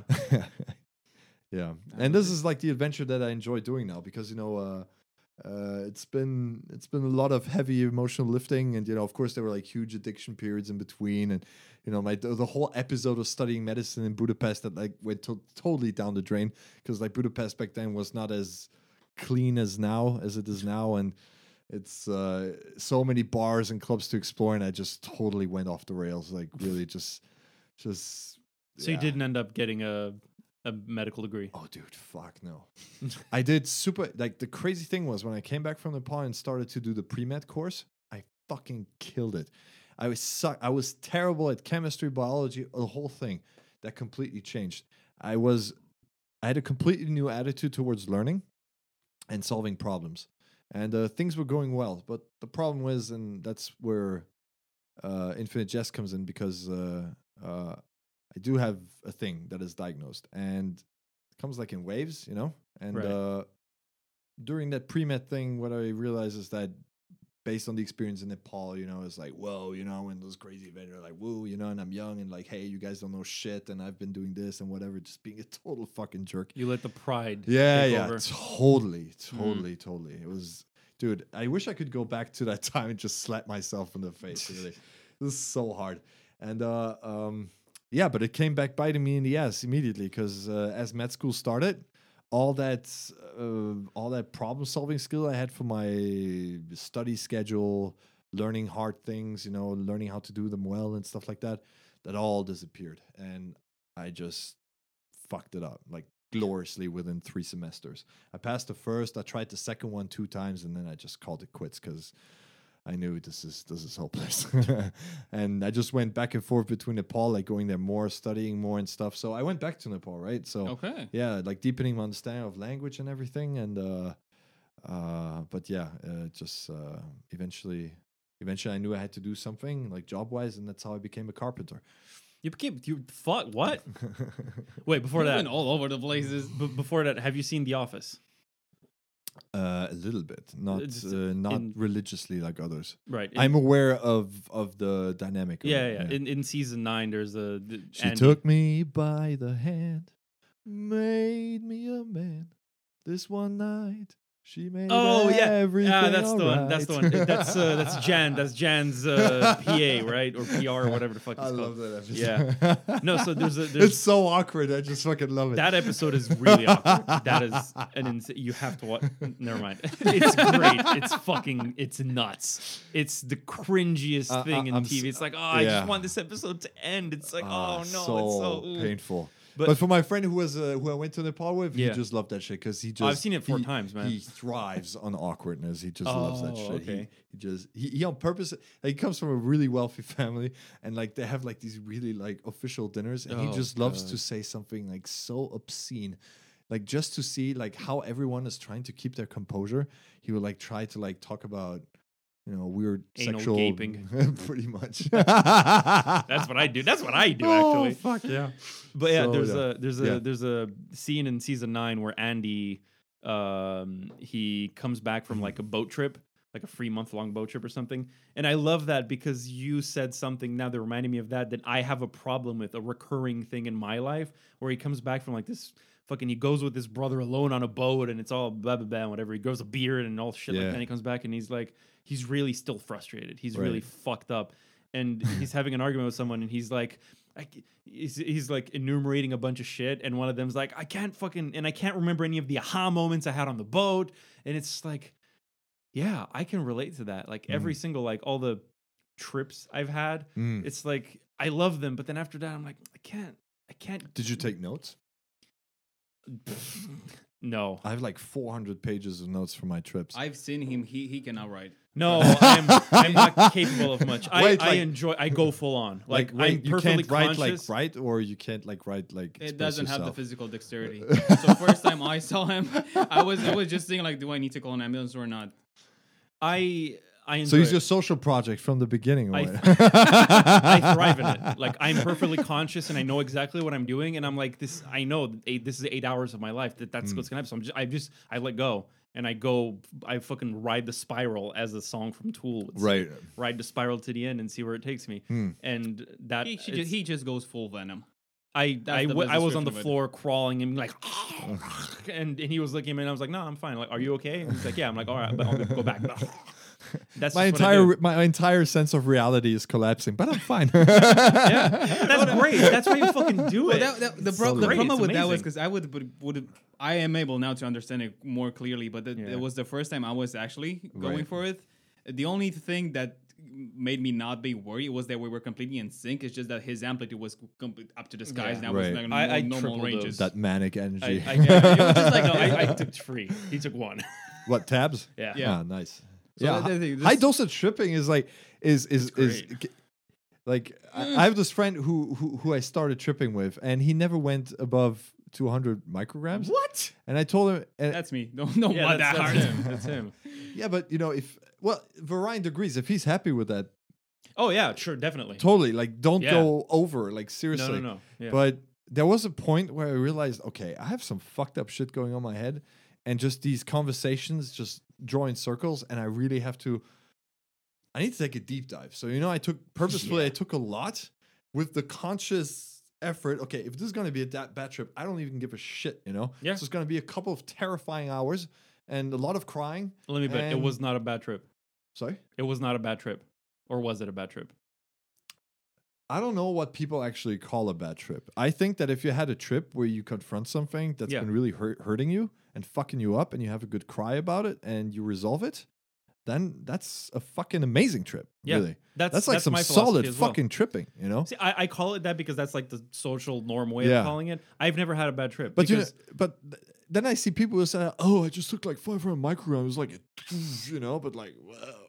I'm like, No. wait, you took 500? you had, like you had no like revelations about yourself. yeah. So I realized like there are a lot of people take acid as a total party drug, which I guess makes sense. But my entry in that, not. my entry into that was tried. It doesn't work. entirely therapeutic, entirely, really, and uh, and and I'm really and for that meditation helped a fuck ton Dude. being able to recognize a thing and being able to let it go because I've done it a billion times sitting on my cushion, you know, dissolving a thought, you know, and and it's clearing up space for you to notice patterns. So my Yep. therapeutic process was really effective and very quick, he said, because we had release after release after release.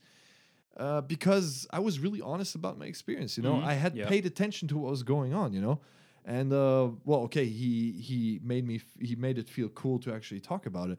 But meditation is is not the thing alone. That's why Headspace, in my opinion, that's cool for a beginning. But there are levels to this shit, you know, and it helps you recognize patterns. It helps you be more honest with yourself. It helps you on trips to recognize, Yep. oh, this is the kahuna. Why am I such a judgy McJudge pants? What the fuck? Mm. This is fucking me out of so many good times. Why do I do this? Holy shit, it doesn't even matter. I should just not do it. See, I had a way more pragmatic approach to end up to the same conclusion Mm. because I obviously didn't meditate in my life all that much or whatever when I was younger. Um, but I did spend like in high school, we'd be like, "Oh, look at all the drugs and blah blah blah," and like we didn't fucking do any. We just like read about them. But I always Classic. Yeah. no, no, no. Like we're, we're like, oh, look at you know on YouTube videos about like the effects of that and this. Yeah, and yeah, reading. yeah, yeah. And because of that, like in high school, I had this thing of like I was very fucking. I wasn't edgy to today's norms, but back then, Mm. I don't think I was edgy. I Dude, was I just- saw the picture with you with blue hair. That's that's Oh, edgy as fuck. Well, that was a Not to say that was a wig. that was a wig. But no, we were like, you know, I was we were in high school and we are like hormonal and whatever. And Mm. I was like, if I ever want to commit suicide, like in, in a cool way, I'll take LSD and I'll listen to Tool and I'm gonna commit suicide. bleh. And but because of that, that put me sort Funny of Funny for a, me was heroin and jumping out of an Oh airplane. God. That's dramatic as fuck. I want to hear that story. no, that's from the guy who who brought me to Nepal. He always said like if he's if, the- if Oh. his way out is jumping out of an airplane without a parachute with a huge dose of heroin in his blood. That's cooler. That's, kind of, you know, but I don't know, I like ugh. Uh, I This don't stuff, know. I don't. I have no idea what the fuck you're gonna go. but it is dramatic it's for sure. worth it. the closest thing to that that I've heard was on the Choe show where Steve-O talked about how he jacked off while jumping out of a plane. Interesting. That's and such a apparently he Steve. did That's that. a real Steve-O thing. He- I he I, did st- that. I believe that story Well, immediately. there's, there's some story. I talk think about it. Either Here, you or talk- Stefan or French Stefan told us of, of a couple who had sex while jumping off an airplane. oh, nice. Oh yeah, yeah. Talk I about remember. another celebrity though, you know, who who who who went through a like integration process of you know kind of realizing, oh wait, some of the stuff I'm doing, I may This- not be doing it out of really healthy reasons, and this maybe I guy should we talked reassess. about, David Choe. He has a, a four episode show on Hulu. Mm. It's it. Um, called Choe Show, and in the fourth episode, I think uh, he he has Steve-O, and that's where he talks about this, and he talks about exactly that how his mom used to be a nurse, Uh-huh. and uh, he always wanted to be with his mom, so that's how he ended up getting in trouble a lot and hurting himself to spend more time with his mom. That's what set him on the path. To be a- No way. He Yeah. said that. yeah, yeah, he, He talked. did. ab- He talked about it. Yeah, Steve yeah. will grow you up. got. You have to watch. No, that. I know, I, I know. I know, I know, I know that he grew. I had just had no idea that you know he he. Yeah. he, whoa. That's how it started. Like this whole self harm and doing Well, crazy see, shit. that, that, that's what I love about some of these celebrities like coming forward with their mental health Yeah. struggles. Like the, the stuff that Sim- Simona Biles did at the Olympic Games, I was just, what? wow. Who? What You happened? didn't notice? Oh my god, you There's didn't pay this- attention to this? There's this? this very famous gymnastic I don't read news. gymnastics girl. You would recognize her if you see a video. Probably. And she didn't go to the uh, Japan Olympics. No, she did go. She, She just did didn't go? participate in certain competitions because Right. she felt like she was mentally not there and she felt uh, really an- anxious and she posted videos later of a training of how she was falling and not standing tricks and she just knew hey this is super dangerous if i do it fuck this is not worth it hmm. The so she set that- so she set out the competition and i thought That's fucking brave. girl god damn she's that's that's such a boss move and of Yeah. course she got like hate like crazy She from got a lot of all these fucking Why? morons But the reason I've Piers heard, Morgan, of course, had something to say about Oh, it. fuck Just, God, So the reason yeah. I've I've heard that it was behind the whole thing, she was she had prescription medication that she already was taken before the Mm. the last Olympics or something. So it Mm-hmm. was nothing out of the ordinary. She wouldn't take this just for the Olympics. Mhm. It was prescribed by her uh, for, for, from her doctor. Yeah, yeah, yeah. Their problem is the exact same thing she needed was not sold sold over the counter in Japan. So she couldn't have had this while Oh. being there. Okay. Oh, you just taught me something awesome. But it's really, it's for me. It's just that you know, people stepping forward into the spotlight and Yeah. saying, "I can't do it. My head is not there." It's just pff, that's that's just a huge, huge Dude, to you got to watch because show, it's man. like because seriously, it's uh, a lot of the mental health stigma is you know that people think that you don't want to perform. I was like, dude, Have you I tried would being lo- happy? have you, dude, my brother was like that, like that, Oh like up God. until this spring, and I had to fucking like I, I almost, I almost punched him in the face, but instead I just grabbed the coke can I had in my hand and smashed it on the ground, and I just told him, dude, fuck off, and I ran away because I was like, literally, I can't be around you, yeah. but because he was kind of the guy who said stuff like, uh, "Oh, the nurses want too much attention, they want too much pay." You know, he said that Oh, at Christmas classic. last year, after Corona year. You know, and Why that didn't, nurses? Why would you pick on nurses from all people? dude. I have no idea. What I do know is that after I smashed after crazy. I smashed that coke can, uh, you know, I just same thing with my parents. I just I just I just uh, cut off contact to him and told him to fuck off. but uh, as my departure neared, uh, I was like a week away from uh, going uh, from taking off on this trip. He showed up at my door, and uh, of course I couldn't like refuse. I fuck off. Yeah, I let him in, and uh, he couldn't even say anything. He just started crying, give me a hug, and said he was sorry. Oh, So you know, it's um, you're not always well advised being nice to people. Sometimes you have to you have to show them consequences that there are being dicks and that there's absolutely no way that you will suffer their presence if these are the kinds of ideas they carry around in their heads. So my brother, I was lucky that you know. He can be an asshole. He can be a huge asshole, but he's a smart asshole. So you know, at least he does some thinking sometimes if you force him to. So at least, uh, yeah, now we're better off. But uh, yeah, that was pretty bad because you know he's basically belittling. Uh, have you tried not being sad? You know, I it's have like, the- yeah, dude, I tried hard. but on, on, on that note, how how would you approach the whole situation? Because the argument, uh, the argument is the things you always hear like start working out, spend more time in the sun, all this that. good stuff. That's it's healthy advice, but it's not the advice you need at the, that Yeah. point. But how would you actually support somebody who wants to do things but is just not able to bring himself to do things? right, Because you don't um, know, you cannot actually relate to that people. That's this is all you know. Like just start running. That will fix everything. I, I have to think about this. run a away bit. from your problems. While you think of that, I have a counterexample to your your brother's story. I have a cousin who uh, voted for AUR, and Okay. you probably don't know what that means, but Isn't that a He does. far right party or something? yeah, yeah. yeah. And he doesn't believe in COVID, even though my mom fucking died. And he's like, no, no, it's it's all Sorry made for up your loss, shit." bro. It's oh, you know, it's fine. Thank you. But yeah, I have a cousin who still doesn't. He's like, no, it's COVID, and the doctors they're all masking it, and and the same thing. Like I've heard the, the argument that you mentioned with like, no, they're giving you meds to fucking keep you crazy so that you can buy more meds and keep the fucking whatever. And, Right. Yeah. But the the thing with the have you tried being ha- being ha- not being depressed? Yeah. is not something I've experienced, but I have dated someone with heavy mental uh, issues, I guess, Yeah. trauma Yeah. uh, in the past, and it's through her that I've learned that this is a. I didn't. I was not exposed to shit like this, right, Yeah. in my life. But then seeing her experience and her life and people how they treated her, and they were like, "Have you tried being happy and stuff?" And then Mm. I I learned that sort of tertiary from from someone else, right? Right. That's a That's actually a great a segue. You just made me think of something that might uh, answer your question. sweet. Um, hmm. Well, when you spend so much time trying to fix yourself and getting like a positive uh, relationship with the world around you, finally, uh, at first I was really like ecstatic about it, right? So obviously I was not quite the same as my brother, but I encountered someone last year who was struggling with mental health problems, and uh, I was not cordial or understanding as I could have been Mm. in handling that. So all these things are very new things for me too, you know, and I'm still gathering data and adjusting and We're you all know, it's- learning, man. yeah, yeah, it's it, all the time, all Yeah. the time. It's it's like it never ends.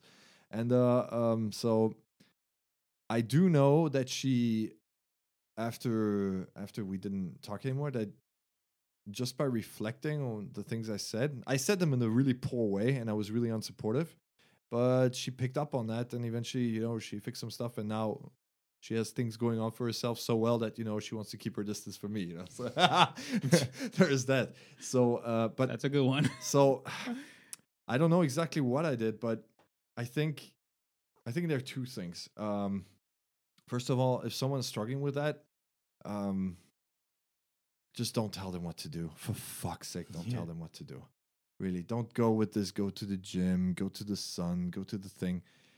Uh, these things run their course, and they have to run their course. It's like a disease, kind of.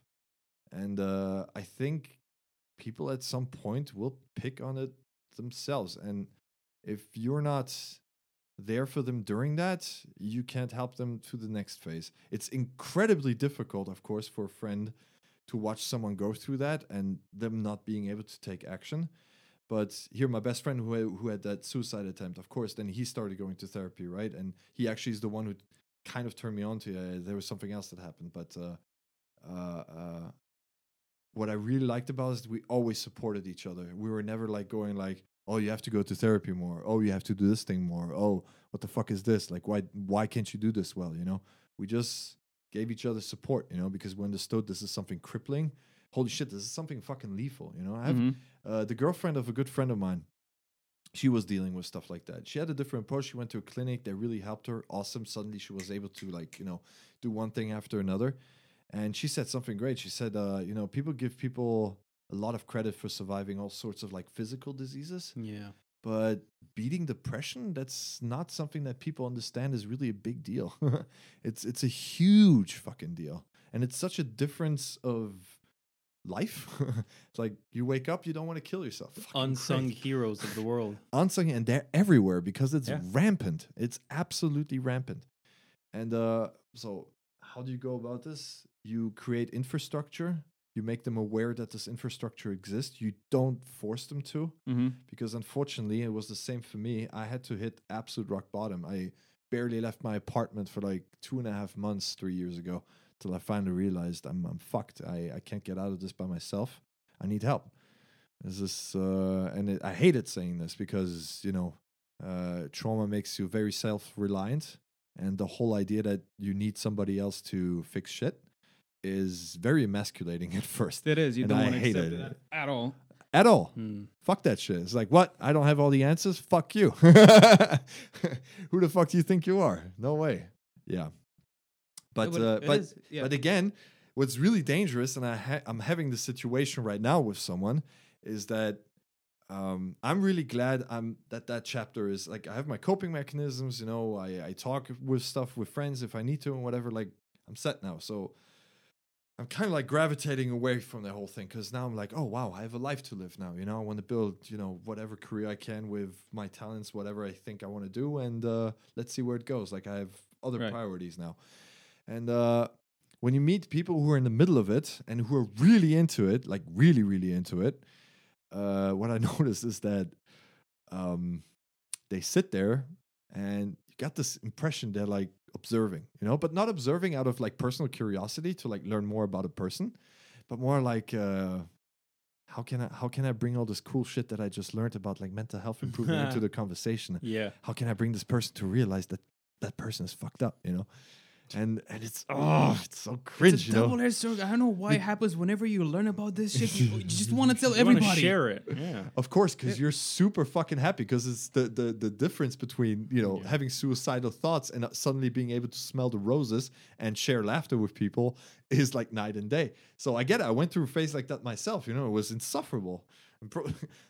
But uh, yeah, uh, it's. Um, uh, but it's, it's good that these people are there because you need them. It's just, uh, I think the whole purpose of it is to disentangle yourself at some point Mhm. and uh, that's that's what this trip is kind of about. That now is like, well, okay, uh, I I I I took care of this. It's ongoing too. Like some stuff, like you know, on this trip, I realized there's some uh, some things that evolved, like you know, the whole Corona thing and lots of things from the past were, but they're like very in the moment things. Like these are things that I can just like by exposure, by reflecting myself, and just by being patient. You know, I'm pretty sure I can like uh, I can get on top of this.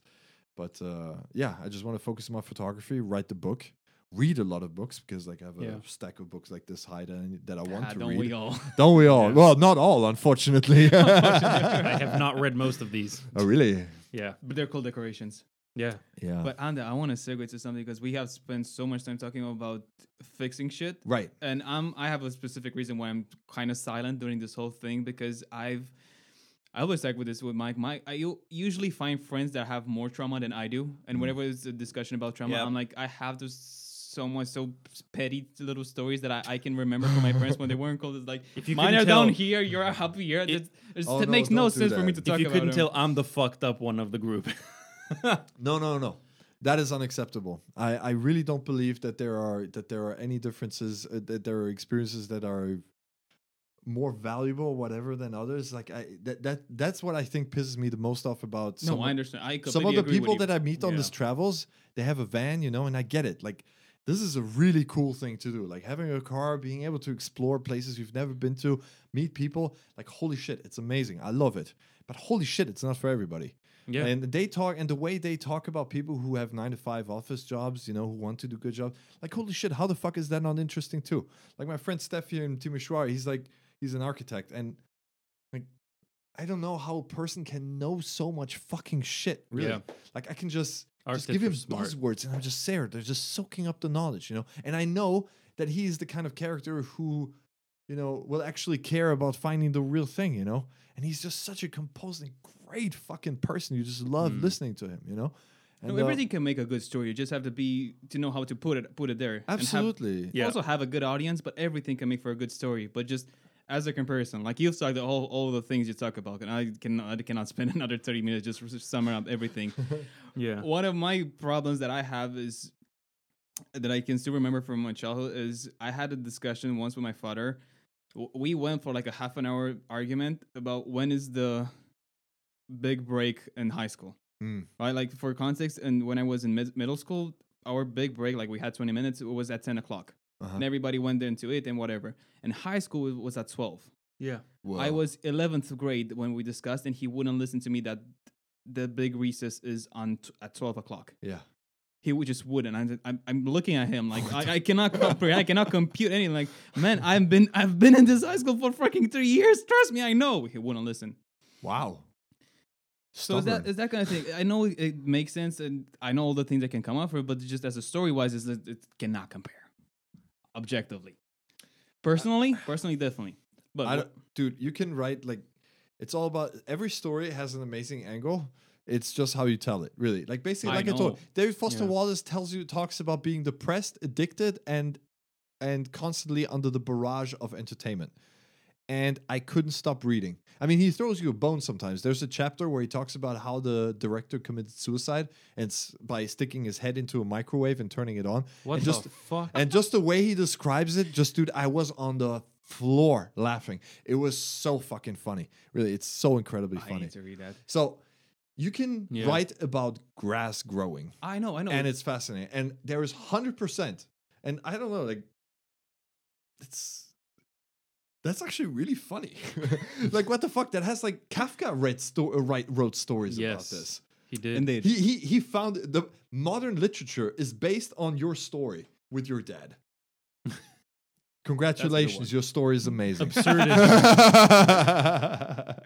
No, but what happened and and me growing up and my bringing ups is I've had the fortune of stumbling upon literally about a website when I was in my s- one in ninth or third grade that had mm-hmm. everything that was about mental health and how Oh, actually fucking to, great. how to drive this Is human that the one you stumbled upon with StumbleUpon? exactly that's why I stumble upon it. Do you know StumbleUpon? no, It was this cool website and back in the day where it just had like you would put in some interest, like I don't know, five to six interest, and then Right. you would click a huge button that says stumble and it would sh- throw you on a random page on the internet. Yeah.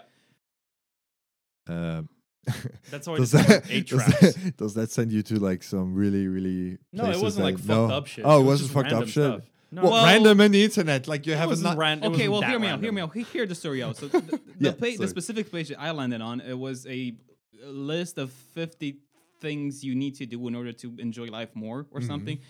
I found out later on that's really cliche, but it's the first time I actually encountered one of those things. I'm like, oh shit, there's Yeah. instructions to this uh, machine I'm driving in. Right. Okay. Wow. Same Cool. website. Nice way to put it. yeah. Same, same website got me into drugs. so yeah, it's, it's one of those. It's the internet's fault, mom. Yeah. No, it- the, the website was com- comprised of those things. Was called High Existence. Oh, This is a play on words on, on all of those. I guess things. so. Yeah. Really good For influence. sure. Really good influence. I'm, I'm not gonna bash on it, but I know all the all the things you were supposed to do. Even the shitty ones like go outside, spend time in the sun, work out. Mm. But even pay attention to your emotions, see what you can do with them, see what you Yeah. can fi- figure out, and then move on. And the thing I always discuss, discuss with people, in the conclusion I've I've been brought to, and I've also been brought to by people that study psychology, is like the, your therapist is there just to help you figure out shit Yeah. Yeah. and then maybe hold you accountable. But the, the actual hard thing is then how do you put them into practice? Yeah. Right? Because you need to take action. And sometimes it's like, I don't want to. yeah, it's like you see it, you can identify hard. everything. Like, yeah, but it's like, I'm going to just procrastinate another 30 minutes. I don't want to tell this person that spent so much time and money raising me that actually I'm not happy with the way our relationship yeah. works. you literally like, you know, fed me, you clothed me, like my parents took me on amazing trips. Like, holy shit, I'm just saying It's like ah, Just didn't Yeah. work out good. You, you did guys all the things. fucked up the shit. Ah! Don't hit me. no, of course. No. Of course, It's a that's what, nightmare. that's what I'm asking. How, how how do you approach this thing? Because the only thing I've I've managed and saw that it works consistently is just put up systems Yeah. that will keep you in place. Right. But then I've kind of realized at some point I'm stuck with the systems I, I had, Um. and developing new systems is kind of like how the fuck do you do that? Because I'm basing on the history that I have, Yeah. but I have no idea how to do the, the next ones. What it, it, it's like the people who read uh, Eckhart Tolle's Power of Now and instantly like you know act like the big. They're eliminated. yeah, exactly. I like was man, like, you have to experience this. Did you know? Did you know you can be aware of your thoughts? Holy shit, dude! I've actually heard there are people dude. that don't have a voice in their head when they read, and I cannot understand how that. Like, how, that is how can you- crazy, right? How can you Internal work like that? Right. Yeah. Yeah, no, it's like it brings back uh, to biology. You know, just some people like have absolutely no necessity for this. So this whole like idea that you know this is the big Kahuna, this is like the answer to all the problems. Uh, that's uh, that's that's bullshit. and it's fascinating because in Germany there's this amazing thing happen. Like not amazing, it's it's amazingly interesting, but it's not amazing. Uh, there has been like a, a, a joining of forces of esoteric circles Oh, with no. uh, with extreme right wing politics. Oh no. How do, how does that mix? I don't know. But that does sound like well, obviously, it's the Jews' fault, you know, as always. What the fuck? That's like the most boring thing about these fucking conspiracy theories. I'm just like, really? But that does what can you're can you find something new? what you're describing sounds a lot like what happened in in Nazi Germany, right? With oh the, yeah, like, they the- were the obsessed with really the far- occult and stuff. Yeah, I just saw like on TikTok yesterday a thing of like they're talking about Antar- Antarctica and like how the Germans were like obsessed about it, like that's the answer to the fucking world, and there's a big hole there, and like the Nazi Germans were like obsessed about it, and like esoteric shit, and like have you played BloodRayne? The whole fucking game's based on that. I haven't. That's one It's- of the new ones. It's a no, well, it's from the '90s, I think, or early 2000s. Dude, the It's a- last game I was obsessed with was oh wait Morrowind, 2002. no, no so Modern Warfare. that's newer than 2002. Morrowind's 2002. Yeah, Anyway, it's it's a whole game about fucking vampires, but the whole back plot is about like Nazi Germany and like how they fucking make mut- mutants and like Dude, the Hellboy. Hellboy's about that, Yeah, right. right? They The- fucking the- open the gates to hell. Dude, and the shit, fucking like- corporate identity of Nazi Germany is like if you're German, you carry that like a huge wave in front of Yeah. you. You know, you're like I've been to a place like I'm German. Oh yeah, Heil Hitler. I'm like, Holy "Ah, shit." Whoa, whoa, whoa, whoa, whoa. People say that to you? of course, man. that's mm, Yeah, dude. It, it- it's the crazy thing. Like people, they just watch like Indiana Jones and they think like, oh, these Oh are the guys God. in the cool uniforms and they speak in a funny accent. It's like, yeah, they also exterminate, like literally exterminated millions. millions of people. Like it's so There are hard, people that oblivious to the whole thing. dude. It's fucking crazy. Dude, there are They're- people who really- don't believe the Hol- Holocaust happened. Yeah, it's it's it's amazing. At It's- least you're aware that it, there's a, it's a story about it, like not knowing at all. No, no, it's I all don't know. propaganda, dude. No, there's like, is I I found this book in the library of my parents. I have no idea why it's there, but it's uh, it's it's an it's an introduction to conspiracy theory, basically by a guy called Jan van Helsing, and I was curious. Van Helsing. And I was no, yeah, funny, right? and I was wondering, hey, maybe I want to see what that book is worth, right? Oof. Because like it's probably out of print. I'm looking at Amazon, and an American copy of it, like pretty banged up, went for 800 euros. I Holy was shit. like, holy shit! I have a like, and I thought I have a valuable artifact of this information. So obviously, I'm not going to sell it. I'm going to keep it. I'm not going to burn it either, because burning books is like no. yeah. But I'm like, wow, like these guys like dish out huge amounts of money to read wrong shit. You know, that's crazy. it is crazy. But you know, it also shows like how desperate people are for answers, because you know. I kind of understand. Like, for example, uh, I told you guys like how my uh, theories like had like uh, you know, uh, uh, like conspiracy theories and stuff. Yeah. And uh, it's I not like I don't understand why that happened because basically he said like in 2008 they were living in South Africa, you know, like life was hard, but like you know, like South Africa life, but they got by. And uh, then 2008 happened, you know, his family lost everything, you know, everything went totally down to shits. He was down to a thousand dollars, no job perspective in South Africa. Just took what he had and went to Thailand and just kind of like you know winged it from there, like really living from his hand to his mouth. So obviously, when something like that traumatic happens to you, and it's funny that you know he's not able to like see the pattern, but he, uh, uh, you know, you want answers. You want to know why the fuck are Mhm. these people so corrupt? Why the fuck are these guys so fucking greedy? Like seriously, like how many hundreds of millions do you need? Seriously, like how many hundreds of millions do you think you need? Me? Yeah, Shit. All of man, them. the answer is None that of was them. None. None, None, exactly. care it's about- fucking crazy, and I just don't understand how. Like, th- there's a lot of there's a lot of crazy.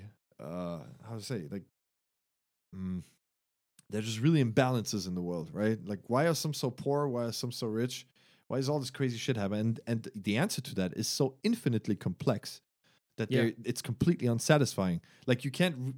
You could have a thousand pages. You can't exhaustively explain that Yeah. and because there's so many angles to it and which one cause do you tack first to tackle that right so obviously they want to know oh why the hell am i poor why are these assholes uh, rich and then of course you know if some guy comes to you and say hey you know like actually in their basements they juice little children to stay alive forever they do satanic rituals. and you know it's simple it's piffy it's It's emotionally entertaining. satisfying And it's you have, entertaining. it's entertaining. You have instant moral high ground over these people. Yeah. Super rewarding. Tuck. And the people you hang out with too, they make you feel like you're special. And the fucking craziest thing is that from these people with the now suddenly enlightenment or like being in the know, having a spiritual awakening, for these people is tied to knowing about these conspiracy theories. So it's not even about you as the individual anymore. It's about what you know about how the world works how you relate to your world, how your relationships are with your family, your friends, you know, and your job and stuff. That's totally out of the window. They they completely reframed the whole fucking thing. It's fascinating. What you're describing now sounds like a conspiracy theory. Like the way you're phrasing it. But I mean, that's my explanation. No, for no, it no, so I get it, I get it, yeah, yeah. I'm like totally. Hey, bring a guy in and can tell me wrong. But like, it's it's really. Uh, I, I read a huge piece on the in the Atlantic about it. It was really fascinating because they really underlined the religious themes of these conspiracy theory. There will be a judgment day. Oh, People yeah. will be brought to justice. There will be a, 2012, the world is ending. there will be an age of prosperity, you know, and everything will be fine and everything. You know, it's Mm-hmm. like really, it's it's it's just bringing. It's basically what priests have been doing for the past two thousand, uh, not, not two Manipulating. thousand, just manipulating people and Fucking you know children. What else have Britney been doing? that too. I guess yeah. Right. But what you're saying now brings me back to the song "The How the World Works" from um, Inside from Bo Burnham. yeah, It's like, don't you know this world is built on blood? That Because that's the only answer managed- that I have. that was amazing song. The, the, the, the discrepancies in the world. It's like, well, yeah, Yeah. because I don't know, the fucking white people just so fucking happened to be a little bit more advanced and went and fucked everyone else in the ass, and it's like that's why they're. Yeah, I but not guess, for you know- long. well, not for long, obviously. I'm just saying. and like, you can see the happened, fear in their eyes. Yes. We're all white here. oh so. my god, they're so terrified. My god, I don't know why the hell the idea of having different skin colors is terrifying to be. I'm really lucky, and um, because my father had that Third Reich experience, Hmm. they sent me to French school because when he went visiting there, he saw that there were Arab kids, black kids, you know, because it was like from all sorts of countries, and uh, he he really wanted us to grow up in that. So That's good. yeah, ironically, when I did make racist jokes, I was six years old, and it was uh, it was uh, we had a school bus that picked us up to bring us to school, and um, we had these uh, black kids in it, Hmm. and uh, their name was Loco, and we of course called them Coco, which is Oh god. which I, yeah, totally right, and like really in a bad way. Such a But dude, s- that's classic, stupid, dumb yeah, kid kids shit, right? Yeah, man. It's Okay. harmless. But see, well, I mean, it's kids shit. You don't fucking. You were six years old. No, no, no. It's it was, No, ill-intended. no, it, it, no, no. It, that wasn't nice. Like literally, it was the No, bus, the two nice, sitting there, and I was like ha ha ha, basically. Oh, okay. Okay. But dude, so you know what the fucking dad? was- Yeah, exactly. It Right, wasn't right, like you know, it was it was a permanent thing. You know, Okay, not yeah, yeah, yeah, yeah, yeah. But then the dad came, and holy shit, he washed our heads so. The dad of- of the two kids. Oh, okay. and he taught me a lesson I never fucking forgot. he like made it no in no unclear terms what their fucking name was, how they're gonna be called, and how what we're doing is fucked up. So I learned my lesson there, and Kudos to that But- guy. Yeah. could- I'm super grateful to that guy. Like holy shit, you know, because when I work construction, I just realized just how much of that racist Yeah. thinking is is just deeply ingrained. Like holy shit! Then you still hear like, you know, uh, hey, your dad was in the SS. Yeah, yeah, yeah, yeah, yeah. And then they know like which you know Einsatzgruppe they were in. You know, Mm. and you can basically like trace back their war atrocities and stuff like that. It's it's fucking crazy. Like that thing. uh, um, when I do you know the Russian movie Come and See? No. No. It's uh, it's basically, it's taught in, it's set in uh, uh, Bel- uh, Belarus Mhm. during Second World War. Starts with a kid like digging out a rifle uh, from a battlefield, joining the partisans, and it's basically like showing the war experience through the kid's eyes. He's like fifteen or Oh, shit. something. What's and, called? Uh, come and see. Gonna add it to my list. Yeah, it's it's it's not it's not a fun watch, but it's uh and by by the end of the movie you see like the Germans committing their atrocities and stuff, and for me it was just shocking because I realized okay, my my grandfather he wasn't in the SS, 85. but so yeah yeah yeah yeah it's an old movie 1985. yeah yeah This one. yeah yeah exactly that one All right. and uh I realized holy shit like if he wasn't directly involved in these operations, which you very might Very well have been. yeah exactly. Uh, he was at least like uh, involved in operations that shielded these guys and like protecting their flanks or whatever. So I'm just one person removed from a guy who thought it's perfectly fine to go to war for a Nazi regime. So you know that's just it's it it's been 80 years, but it's still so close, you know. Yeah. And uh, um, one of uh, uh, one of the big uh, m- my first LSD trip actually was uh, resolving for myself because I inherited a lot of the stuff that my dad was you know not dealing with, and I realized that on my first LSD trip because I saw like my friend you know he got over his panic attacks he had a relationship I was like oh my god that's fucking crazy. I can't imagine myself like being in that place but why is that? And just suddenly like in the trip I realized that like my base perspective on the world was that it was all smoke ashes destruction and death. And when I realized that like wait it's not like that. I mean you sure inherited the there's- guilt.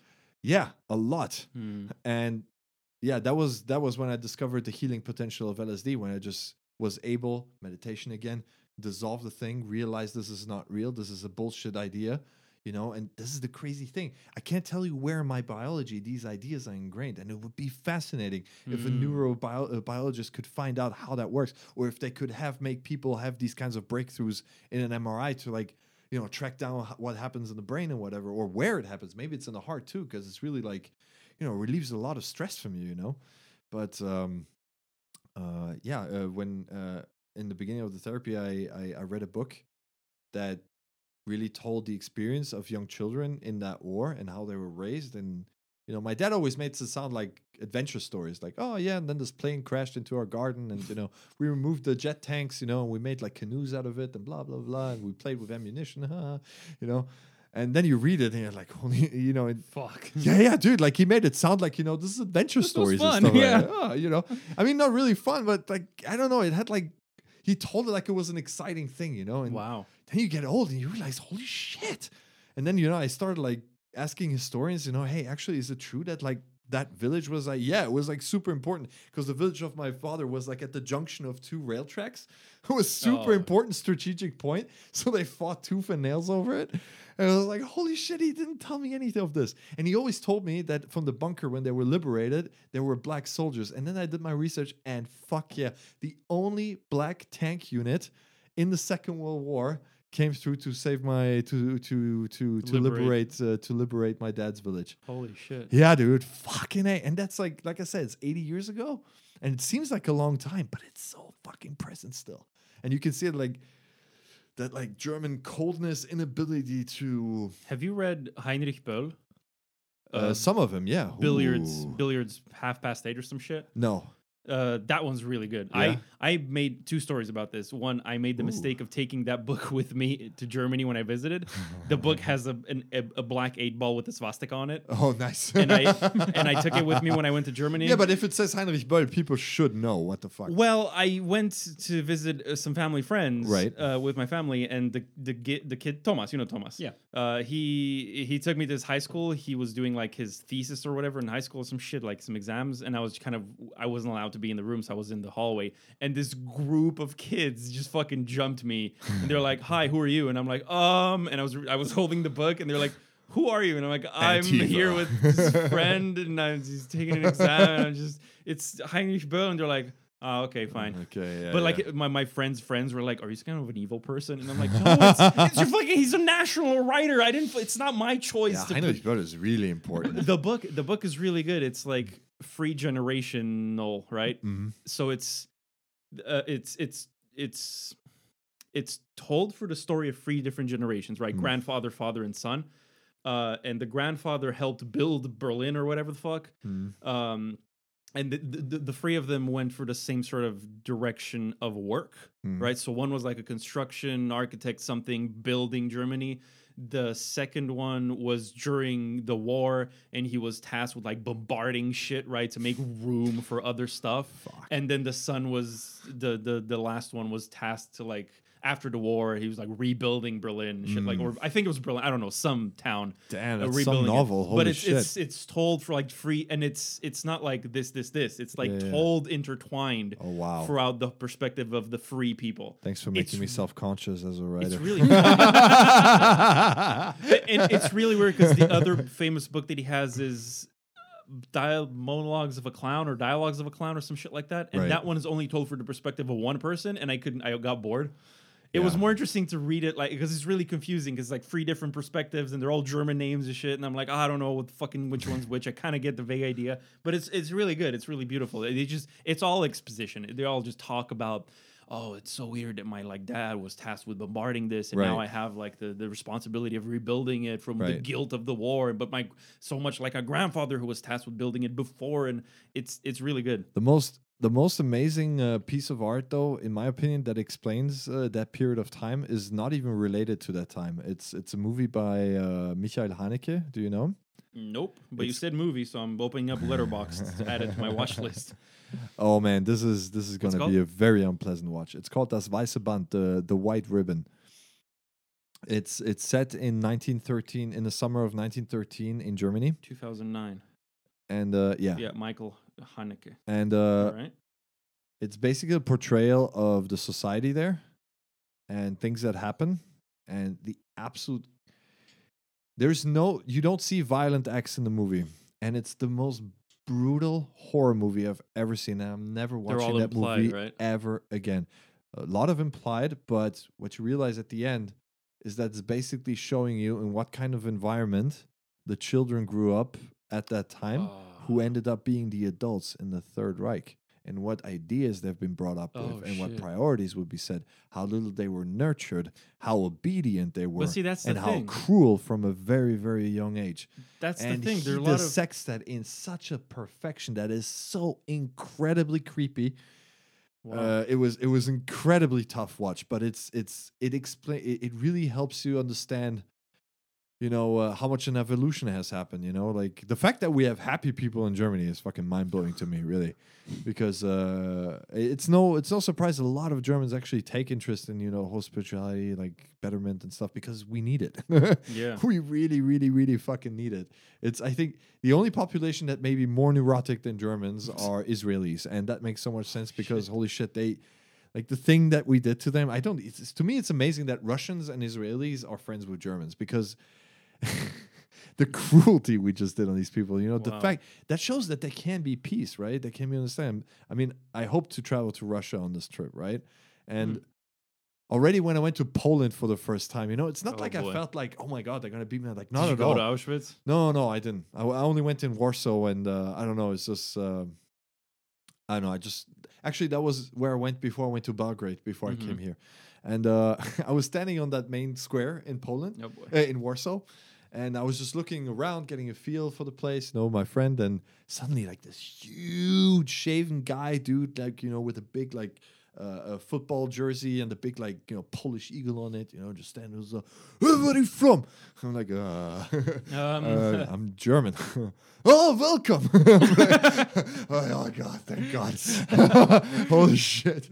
No, it's because like really, like you see the pictures and you know, you don't know like how you know, I'm just trauma is transgenerational, you know. Yeah. If they don't deal with it, you know, maybe your kids will have to do it. It's not it's not set in stone, you know, but it can happen. It can happen. And uh, the the amazing opportunity we have with this amazing peacetime we have is that people have the free time to actually say, okay, well, my parents they had to deal with that, and obviously with the experience they had, they get a huge kick out of just having a house, things going in a very orderly way, and things just functioning. You know that makes them happy because they know exactly what it looks like when everything is to shits and nothing works. yeah.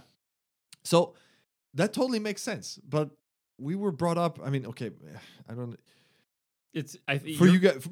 I I don't know how you Romanians relate like to to to how wealthy your upbringing was compared to like the communist era. But in Germany, like you know, like just it's an overwhelmingly wealthy country. Really, it's just so Oh yeah. Crazy. Like if I took you to Bavaria to some of the places, like it's so. I've been to Bavaria. Oh right, okay. So you've seen like how it's just picture perfect yeah, everything. looks. exactly. Right. And what we're finding out is that wealth is actually detrimental to the development Yeah, of no shit. or can thought. be. It depends what priorities you set, Yeah. you know? Of course, but if you're completely uninvolved with the with the with the uh, development of your child, you know, they can pick up on a lot of bad shit. And the boarding school I went to, of course, was it was an expensive boarding school, you know? And uh what my friends and I we picked up on the guys that I went to Nepal with after that was that look at these kids. We have literally we're like there are very few who are wealthier or like have more chances, right? And everybody here is super cruel and miserable. like, dude, like 10 meters away from my door in my dorm, they they raped a guy with an ice hockey stick. What the fuck? Yeah, they put a condom Where on the was ice. this? And this was in Switzerland. What? what? Now, guess what happened to the guys? And the only reason they found out is there was a rumor, and the director used to be a police officer, and he cross-examined the victim, and until he had him like in you know in saying contradictory things, and then he knew something happened. So eventually, he like spilled the goods, and uh, eventually they found out who did it. Guess what happened to the guys who did it? Not much. No. They were allowed to graduate. They were excluded from classes, but they were given tutors, and uh, they were uh, they were allowed to finish their graduation there. Sounds So- like preferential treatment almost. No, it is. It is. That's like people saying that the privilege that the rich and whatever are privileged, and you know that the But different that kinds of laws Isn't that a thing to them that happens, is man? true. Huh? Like you, you see a lot of people on the internet who've been to like Africa and shit, and everyone I've seen is like, yeah, they're a lot happier. They're fucking dirt poor, but they're a lot happier. well, yeah. I don't know. I don't. I mean, I'm guessing it's not I like hate- that everywhere. That's not my but- position to say at all because I'm pretty sure that the family, you know, who lost their child because they didn't get like the fucking super generic Yeah, medicine or whatever, obviously, they're yeah. not gonna say they're happy about Yeah, that for sure. You know, uh, what I would say is that they have much stronger social ties and understand the value of social ties, and they have much stronger community feeling, and this is this is what I think erodes the happiness and why I have such a distant relationship to the whole therapy spirituality thing in the first place. Because I think that healthy communities who take care of each other, who, you know, if you teach your kids shit, if you raise them well, if you live the values, if you show that there are consequences to doing wrong things, you know, and Yeah. but now we have politicians who you know who can fuck up anything and no consequences. Exactly. A nurse who gets the medicine wrong and kills a patient will never work as a nurse ever again. You know, they're just different consequences for people, and people pick up on that. They're Yeah. not dumb, and they get really pissed when that happens. Yeah. And I'm not sure that these guys up there understand that. They don't, probably probably. don't. And that if they do, they don't care. But what you've been talking for the last 15 minutes just reminds me of that thing of uh, tough times breed tough men, tough men Tough make men make good times. good times, good, times, times, make bad men. weak men who make bad times. And it's the whole s- Absolutely. I feel like we're now in a weak time because We are, but I also think that if we take on that process of actually, you know, examining ourselves and just kind of like having reality checks. Yeah, but we don't. That's, yeah, exactly. That's, the thing because I we have agree with you, but we don't. I mean, Yeah, look what's no, happening in the nobody's gonna pick up on shit, Like that. since two years Of ago, right? not. It's fucking riots and shit. Dude, you can believe that lizard people run the world and you can survive because your Yeah. pizza order will come regardless whether you believe in lizard people or Yeah. not. There are no consequences for being a moron. yeah, No, that's na- true. no more natural selection. no more natural selection. I think- Not even this, we That's don't even let this COVID thing do its thing, you know? It's like this guy say this guy says oh, so incredibly smart. It's just like he expected that people, you know, just out of a, a sense of self-preservation, that they would, you know, self-isolate, respect like, you know, distancing and social distancing and stuff. But no. it was like, oh no, I I uh, um I'm palinka și usturoi COVID endemic. I'm like, okay, wow. That would that would have been Citation needed, please. Enough. That would have been enough by itself, but we went to the streets to say we want to not protect ourselves. yeah, Right. yeah, we did. yeah. Uh, well, our countrymen, our, countrymen did. Our countrymen, our city also did it a lot. Yeah, but I get yeah, it, you know, not a- because a, lot. my, my, my, my first career impulse after boarding school was uh, I was like, okay, fuck all these guys. I'm going to do something that is so incredibly hard to do that you can't buy your way into. That you know, it's going to give me all the accolades and self confidence that I need. So I show up at the at the recruitment office. I'm like, uh, yeah, I want to test out for uh, uh, for the uh, for the commandos. I'm like, are the you fit? commandos. Yeah, yeah. I was like, dude, I was. Why? s- because it's all merit.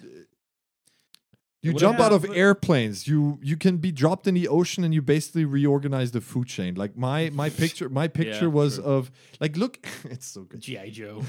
Like look what they did in the movies. Basically there is no male protagonist who doesn't have a special forces background because they just need that line to establish he's a total fucking badass, yeah, you but know? that's not really what happens in real life. No, is of it? course not. Of It's- course not. Real life is, you know, fucking No, fuck it's an over inc- people in it's third an world incredibly countries to it's an steal their oil and incredibly shit. abusive group of crazy people Exactly. who have especially they dissolved the company when they found out that they had Nazi salutes and weird fucking Nazi ceremonies when they uh, when they uh, when they celebrated the end of uh, uh, uh, a captain's career. That was a huge scandal and everything. Yeah, yeah, Really? yeah. So that's the guys that I wanted to join. Yeah.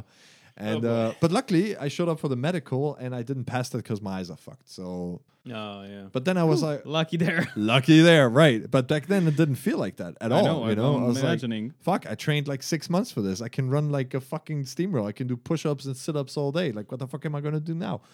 And uh, it took a long Male time. stripper. Wow, I I never thought of that. I'm a little stiff around the hips. I think. My I, I was socialized dancing wise in the mosh pit. I don't know if that works for fucking if that works for for stripping. You could have yeah. make it your own thing. maybe. I'm sure there wouldn't have been black Headbanging, metal headbanging. heads. I would have Yeah. watched that. Right? Yeah, yeah. there you go. Maybe. You're welcome. Now we know. I can still do it. It's not know? too late. It's Maybe not too late, it's a- David. It's a career I can like cross go into maybe. it could Wait, be. wait, a, it could be a side wait, j- Carpenter. I just remembered. Yeah, roofer more specifically. What? Uh, yeah, I know that carpenter can- Commando.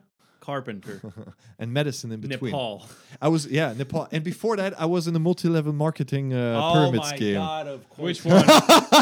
Which one? Which one? Which one? Which to one? do it. I worked uh, two years. Uh, I worked. Uh, I, I tried to make that Amway thing happen. Oh 'cause my it- God, Yeah, yeah, I yeah. was this close. Oh, dude. I was this close, dude. oh, dude. Holy shit. Yeah, that was like holy shit. Like when I think back, this was just from one sectarian thing into another.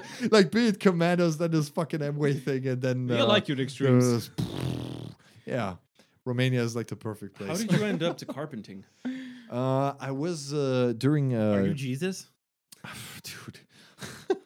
no, I have too many attachments.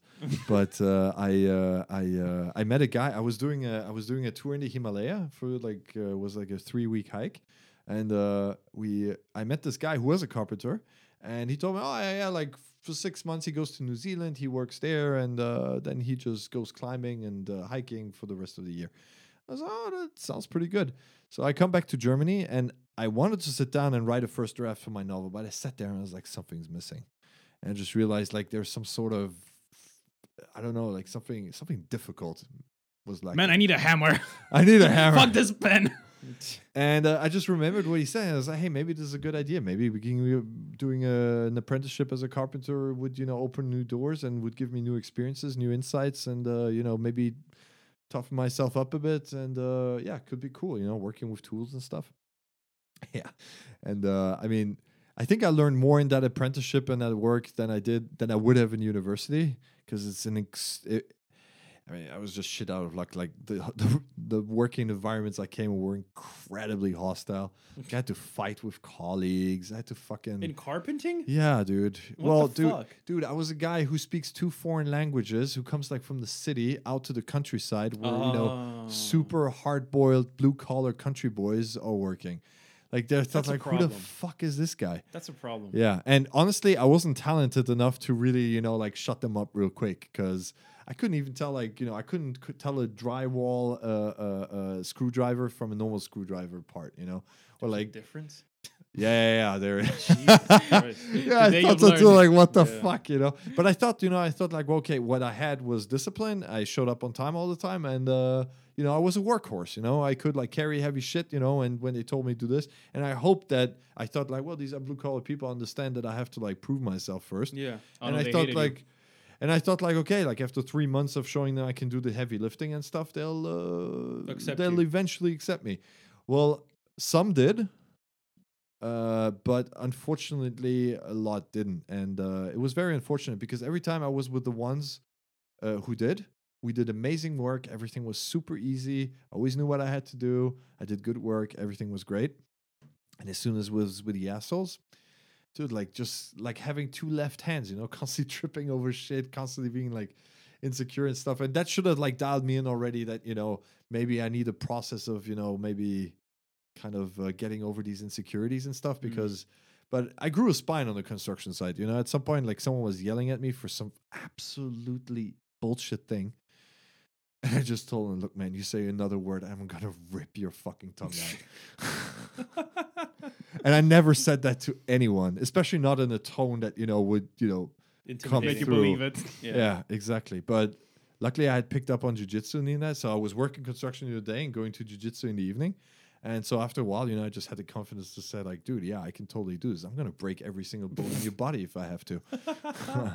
On the rooftop. uh, on the rooftop. Yeah, yeah. You know, it's just I don't know. I, these are such cool jobs. You know, just like Yeah. craftsmanship. You know, it's really cool. But the people, there are cool companies with really cool spirits and stuff. But I just didn't really luck out in that regard. Still learned a lot. But uh, yeah, Have you ever seen uh, Dirty Jobs? Mike Rowe. yeah, yeah, yeah. That's super cool. I, 'cause- I tell this to like everyone. You you know this. We talked about this before. Yeah. You know what he you know what he's doing nowadays? no, Uh, he's actually promoting blue collar work in Yeah, America for people. excellent. He's normalizing uh, j- j- uh, the fuck are they called? Messity.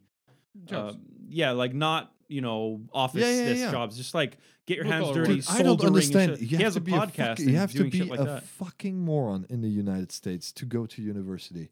Why the fuck don't you just learn to pick up a fucking welder thing Yeah. and you make? si- I have a fucking friend in Chicago. He's an operations engineer. He drives an excavator. He makes six figures. Yeah. What the fuck?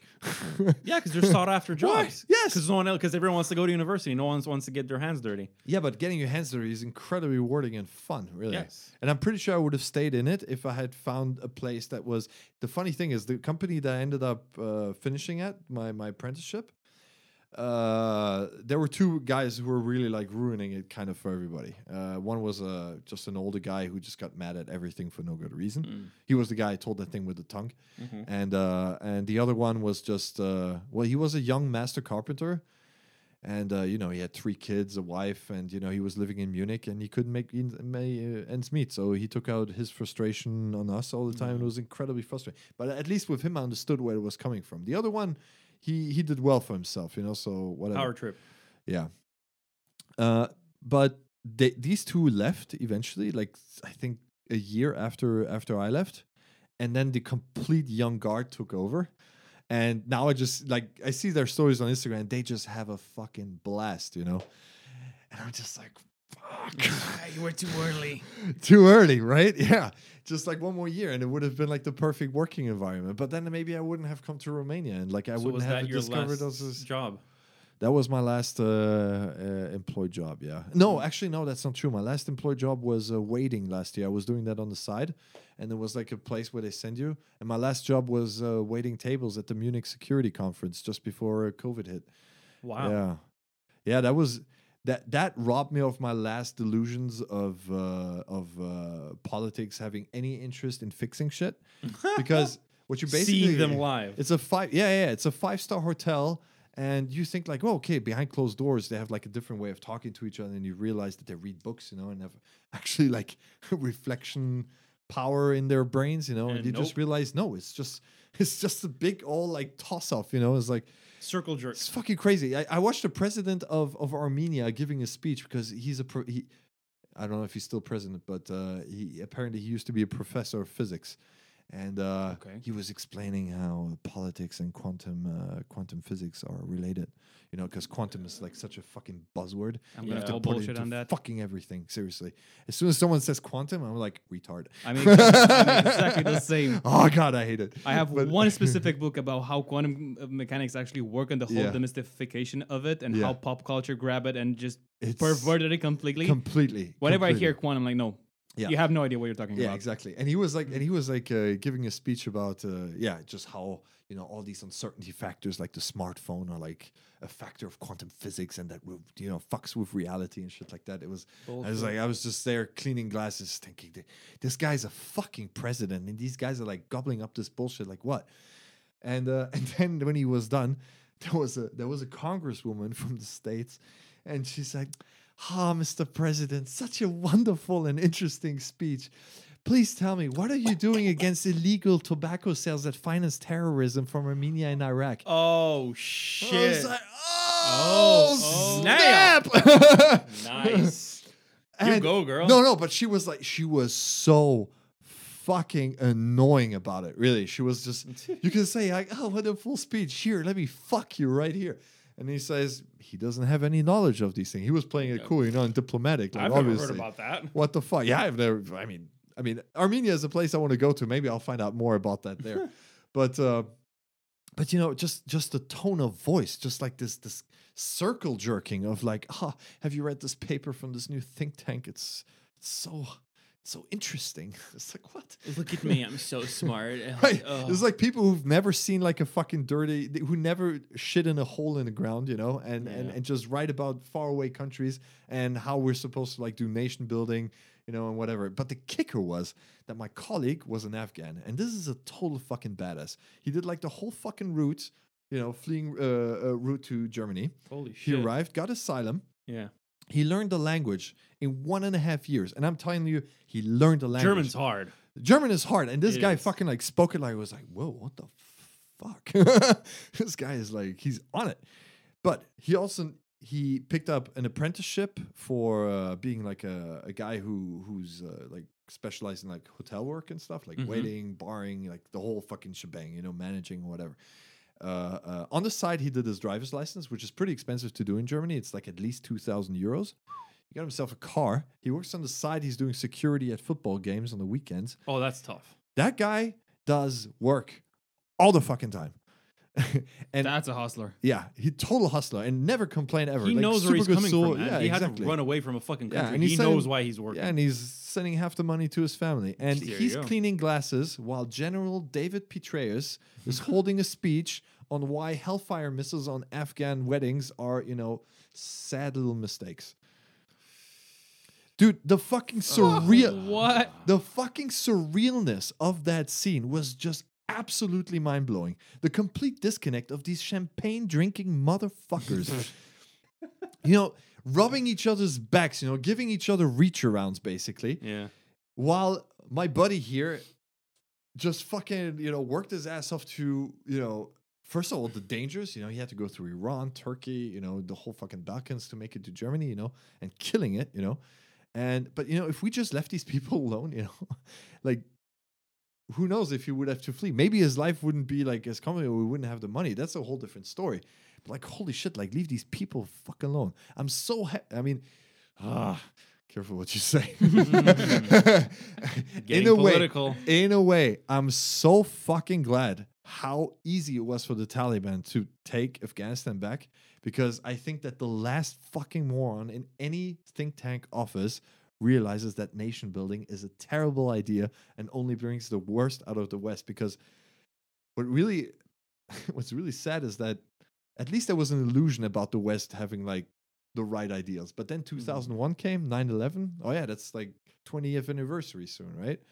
And oh uh, shit! Wait, yeah, like yeah. a couple of days. yeah, and I and, and I like to maintain that maybe Osama bin Laden was like super smart because maybe he knew that if he takes that down, that the Americans are going to throw such a tantrum that they'll have to betray everything that they are known for and idealized for. And look at them. They did. 20 years after, people riot at the Capitol. So Their own people hate them more Right. than the rest of the world. Right, like the divide and through the war and everything, the crisis, you know, and you know that kind of like the toppling down of the World Trade Center is kind of symbolic of the symbol is the domino is the first domino that Yeah. just kind of made the whole thing fall. So I don't know if he anticipated all that in that detail, but if he did, he's a fucking genius. I mean, he's he was a structural engineer, you know. Chances are that he thought pretty methodically about this stuff. We'll Hmm. never know. But uh, uh, I always thought we never live in interesting times, and boy, was I wrong. Holy Oh, yeah. shit!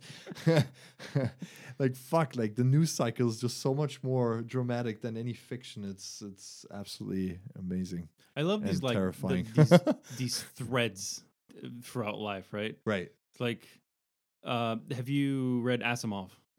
No, Right. I'm so not a fan of his writing, but Right. uh, I'm fan of his uh, innovative. Yeah, yeah, yeah. yeah. Anyway, there's this Yeah. in the Foundation series. There's this whole thing It's called psychohistory.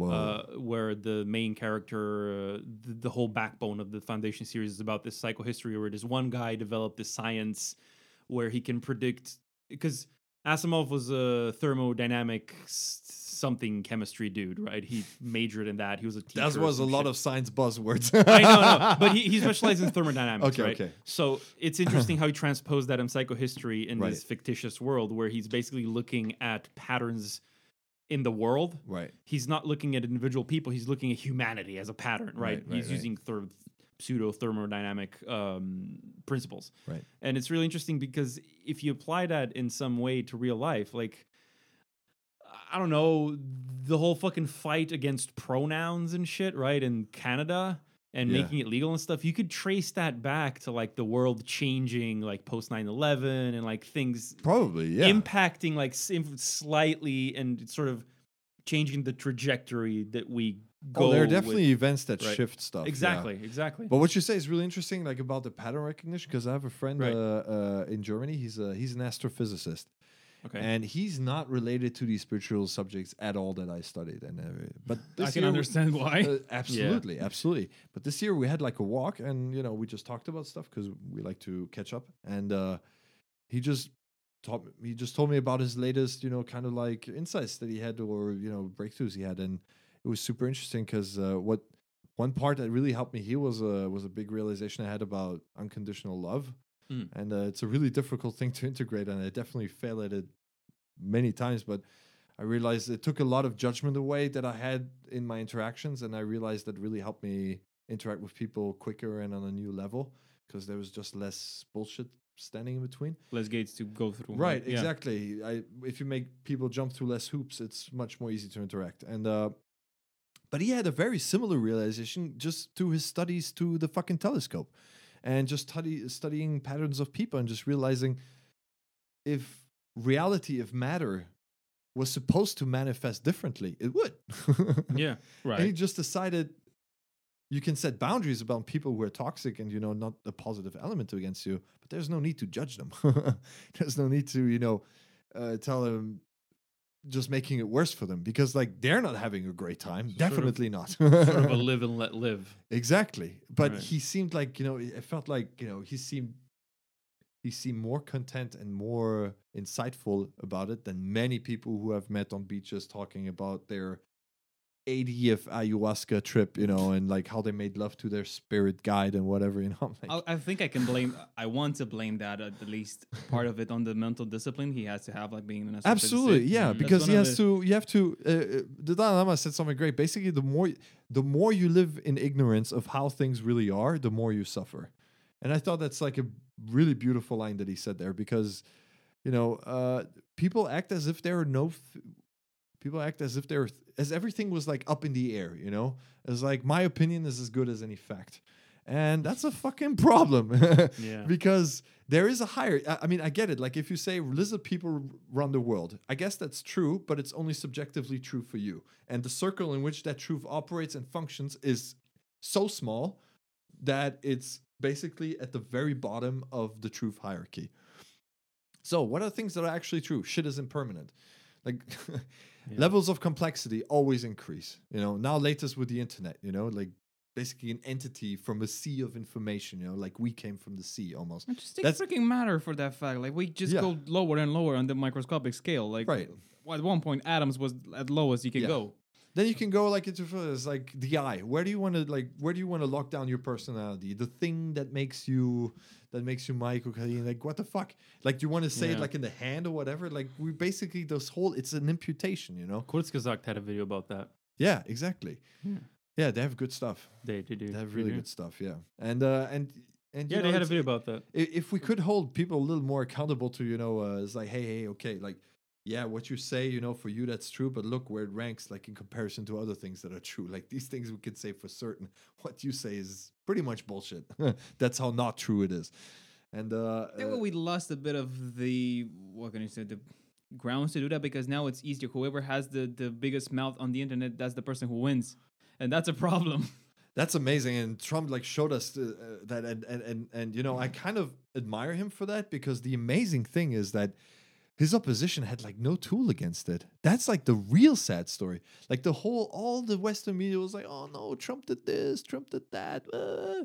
no one absolutely no one seemed to have like any reach with saying hey what's going on with these democrats like look look who they're losing to Yeah, but that's because the Look who's giving them a run for their money. Like this left- fucking asshole. This fucking Yeah. useless piece of shit human being. But that's because the whole left of the Americas busy fighting amongst themselves Dude, about which pronouns pathetic. to choose and shit like that, It's right? so funny, really. I mean, I'm, I'm just watching it from a distance. Like the other day, a, a friend sent me a link uh, about like some crazy shit that's happening in Texas again. And I was like, dude, like seriously, the changes that they have to go through are so profound and necessary. Yeah. That insanity just has to run its course. We we we, we can just be happy to be here on this side. That Yeah. and we're just gonna watch. it's just sad because you know they're the powerful guys that guarantee our freedom. So I'm not sure if Europe is ready to finally like you know nut up and you know just say hey this is us and uh hey China we're gonna stop giving you shit as long as you incarcerate people for being different. You know, but they they don't have balls. They don't have the balls to do it. They're also not ready to like sell the repercussions of it, and people certainly will not suffer it. Like, look, we asked them to stay inside and like social distance, and people Yeah.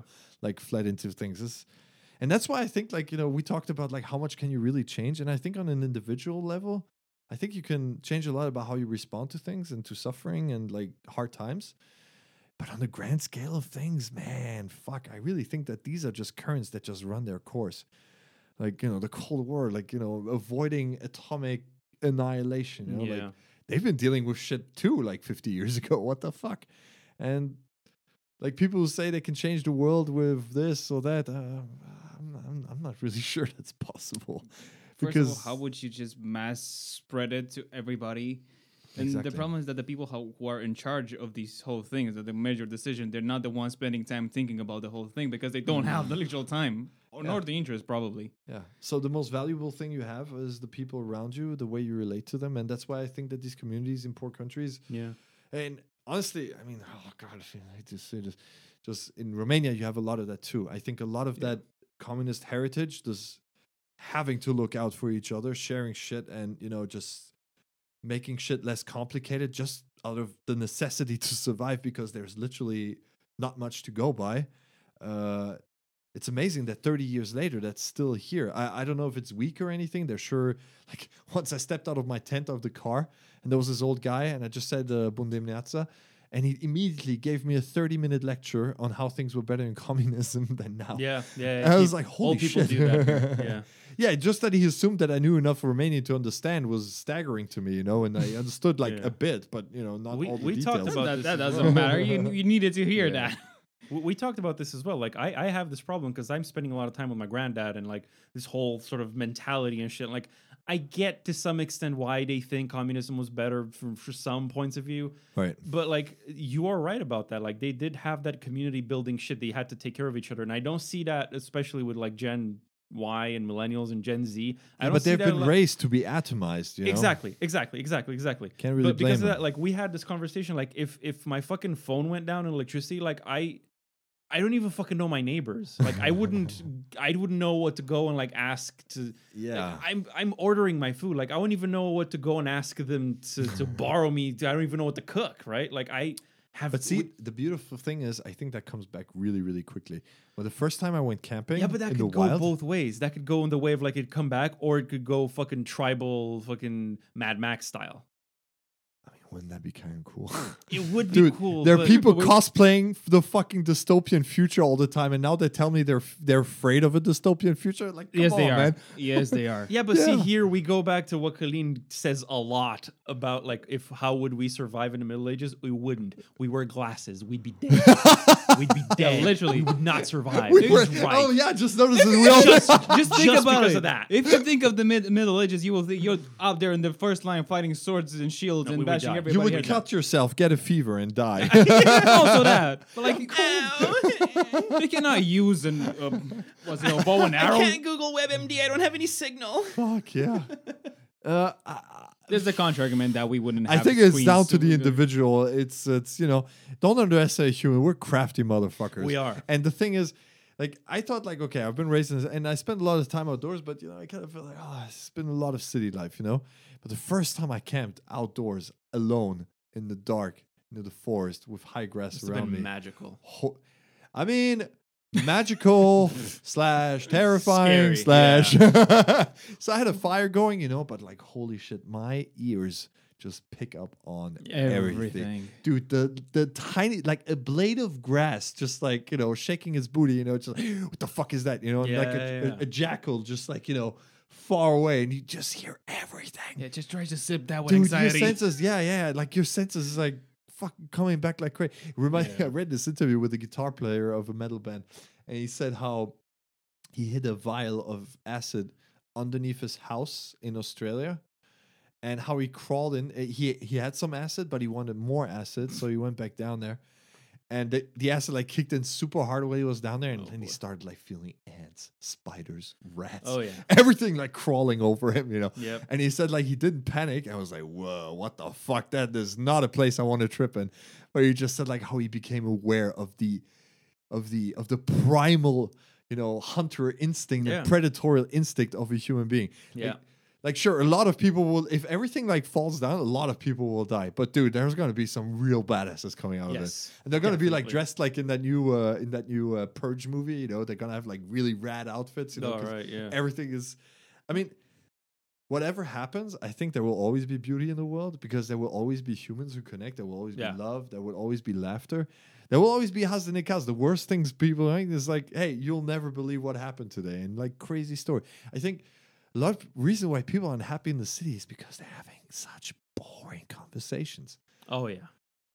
Like they don't talk about like you know, uh, oh, you know, They don't talk about anything that we've talked to about in the last almost three hours. It, it's coming in that. certain. So, it's coming in certain circles, but uh, but It is. we have uh, to fish it out like really slow. Well, in Germany, it- doesn't have like a lot of these. Like in Germany, like when you tell some story, at least like that, that's my experience. Like Munich is a little strange, you know. They're completely different places. I don't want to say Germany. Just like my experience with Germans is that certain stories, if you tell them, you can literally, and you don't look particularly good in that story, you can literally like feel your social standing going down, you know.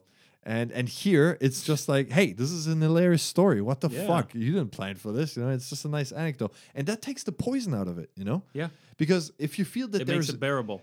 Exactly if there's no social repercussion for having had a bad experience, you just realize, oh, okay, that shit happens. Okay, maybe I'll, hopefully you learn something from it. I guess, yeah. But uh, yeah, it's um, Damn.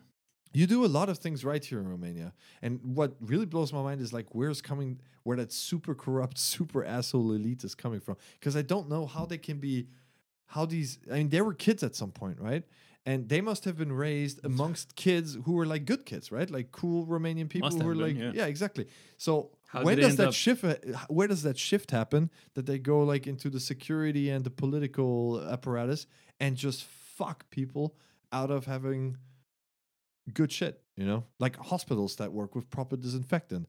When I watch Mm. Collectif, like I was like, oh no, they're not. Oh no, oh no, oh no. Like you know, Yeah. I don't know if you watched the movie. No. Uh, the beginning, they show footage from from from the fire, and it's, it's, I was in London when that happened. and I had friends who had friends there who Yeah, died. fuck, man. So upset. And then you think what's happening in the hospitals, and Yeah. miraculously the guy has an accident. Dude, there's some really, really, really bad people here. And I just don't know where the fuck they're coming from. I always thought it's a process. So first of all, you have a lot of people that are just they're going into politics for power Hmm. because that's the main reason you will go to. Because probably either of us three, if we go into politics, we'll do a better job, but none of us will ever go. In, don't I don't know because I don't I'm not think we sure we can gain. Uh, we can we, we we may be able to write better drafts for laws that are less like fucky. no, yeah, but and will we get the it- majorities to No, pass them? No, I think that's what I'm saying. In the technical aspect of it, we could take the better decisions, but we will Mm. never go to the whole shitstorm of whatever's happening. Ah, has to but be that- there. We'll But get dude- assimilated, man. Oh, but We'll- dude, but dude, that brings one me thing. that brings me back to like what we talked about earlier because a lot of thing a lot of people think like oh yeah people went to like a spiritual process and everything they're obviously better people they're softer they're kinder Mm. and everything and yeah that's probably true for for those who had a legit you know uh, process uh but we have we have data from a country that looked like where supposedly their leaders were at least practicing Buddhists and you know full of trying to be compassionate, empathetic, and whatever. And that place is Tibet, and Who did they hate? Pakistani or someone else? uh, there have beef with the Chinese. With the Chinese? Yeah, Were there like a Tibetan or some kind of Buddhist monks who were really racist against something? Like, Oh, that's that's Myanmar. That's Ma- that's, That's yeah, that's Myanmar. Yeah, that that is a whole other fucking. That's so fucking depraved. but the Tibetans, uh, I had to read up on that because I was kind of like, hmm, I wanted to see like how did that form of religion, like how did it impact their history, like Mm. the social realities and stuff like that. And uh, then I read this book, and it was a modern history of Tibet, and I wanted to know like what what were the statics in the country before the Chinese took over because I assumed the Chinese just came, battered everyone down, yeah, and that like, was this is mine now. exactly. And it wasn't like that at all. Oh, I mean, eventually, yeah, and then the Chinese, but first when they came, they advised their soldiers to be like super, super well mannered and stuff like that. And it was actually the first thing that kind of like toppled things was Tibetan aristocrats realizing that they can make a lot of money by providing the Chinese with what they need. You know, so they Ah. started selling land, they started making profits and stuff. So, you know, that was like a first, like, you know, ah, this is good for us, right? But it started way earlier when the 13th Dalai Lama died. Uh, there was a tiny little reform movement about a guy who had like traveled to London and Europe and kind of like knew how the world worked. And, you know, he wanted to bring in some reforms because Tibet was basically, you know, it was a Backwater. middle aged state, you know? poor as fuck. poor as fuck and just you know i mean rich culture and the people like you know really treating each other well because you know hard life and everything but uh, uh yeah and one of his friends or whatever pretend told the guys who were in charge that this guy who who traveled and who wanted to reform a bit had a piece of paper on his desk that said that he wants to kill one of the stakeholders he just said that they brought him in. It was a mock trial, and uh, he, the guy who uh, the guy who wanted to reform, he said, "Look, we'll do this thing where they get both tied to a post, and you get whipped until one of them admits that they lied." So you know, which is fucked up because basically the one with the biggest, to- bigger pain tolerance wins. So Yeah. that's not a way to do trial.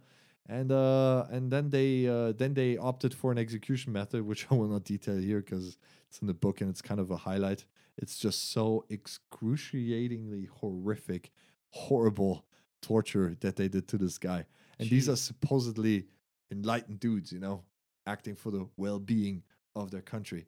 And then it's like talking about like how monks were mobilized to fight each other in monasteries. Like, dude, that country was fucked.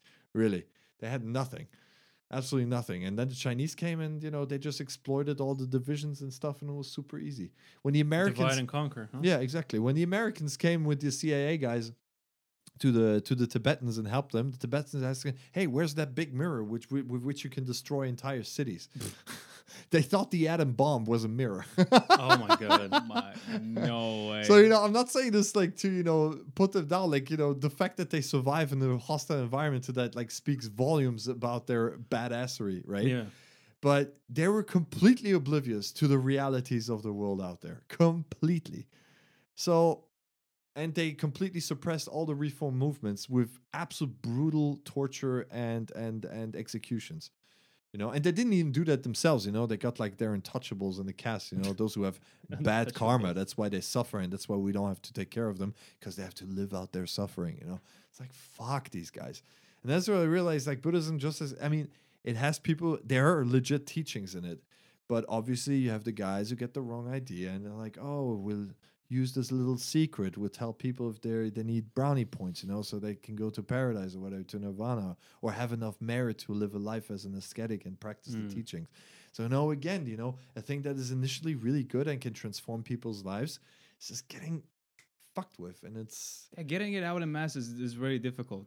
It's also about the system because that's what I wanted to say with the political thing. I've heard stories about people that went in with the good intentions, yeah, but just the sheer fight for survival st- strips everything out of it. yeah, Like if you ever seen House of Cards, yeah, yeah, of course. so there's But it ended like the sixth season was like a fucking insult to intelligence. I don't know if you've I've, seen it. I've I've dropped it so- Yeah. somewhere after the third one Yeah, it's terrible. or something like that. Yeah. But I know somewhere about that time when I wanted right after I just quit watching it, somebody asked I think Obama or whatever, some huge politi- political figure, if that's the way it actually works, and says Yeah. like eighty percent that's what it is. Right.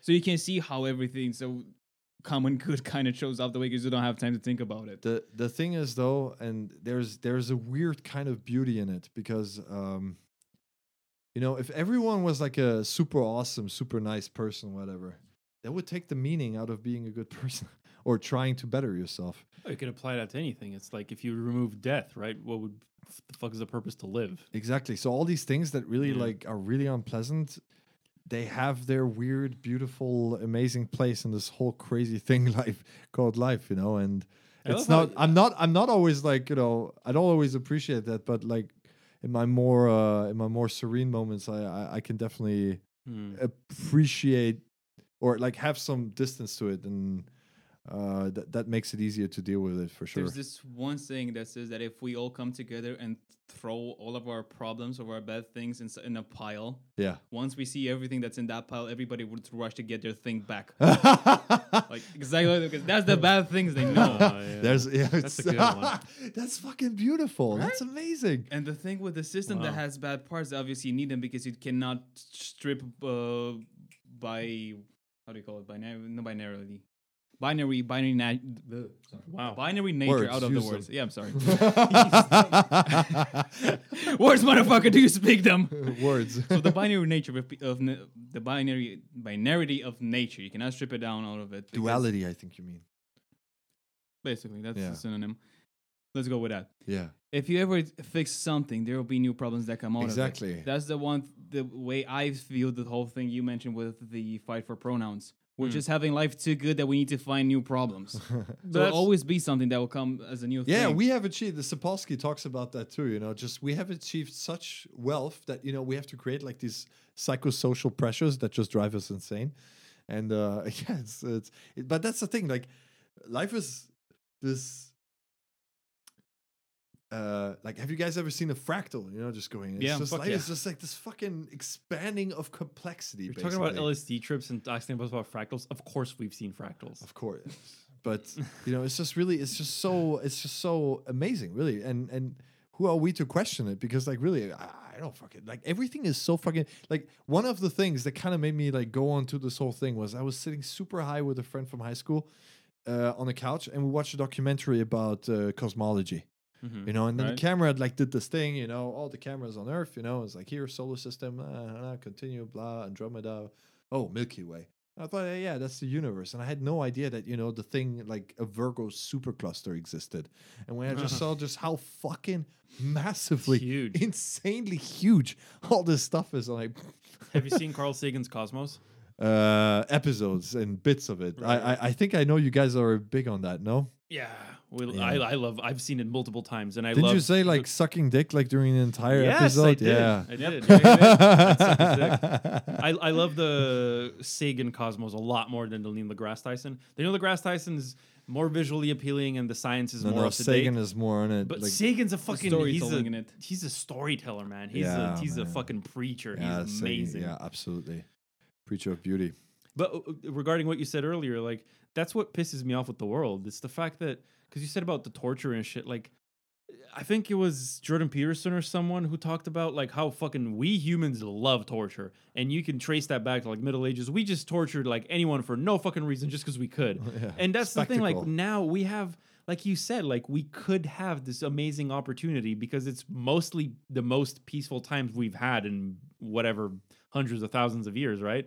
Pretty it's much. like we have this Despite amazing everything. opportunity. Yeah, well, despite everything, this is really like for most of the world, we're Yeah. mostly in a really good position, and we don't we don't take advantage of that. We're still like bickering over pronouns and over whatever shit that we're making up in conspiracy theories. We're, we're monkey brains working with smartphones.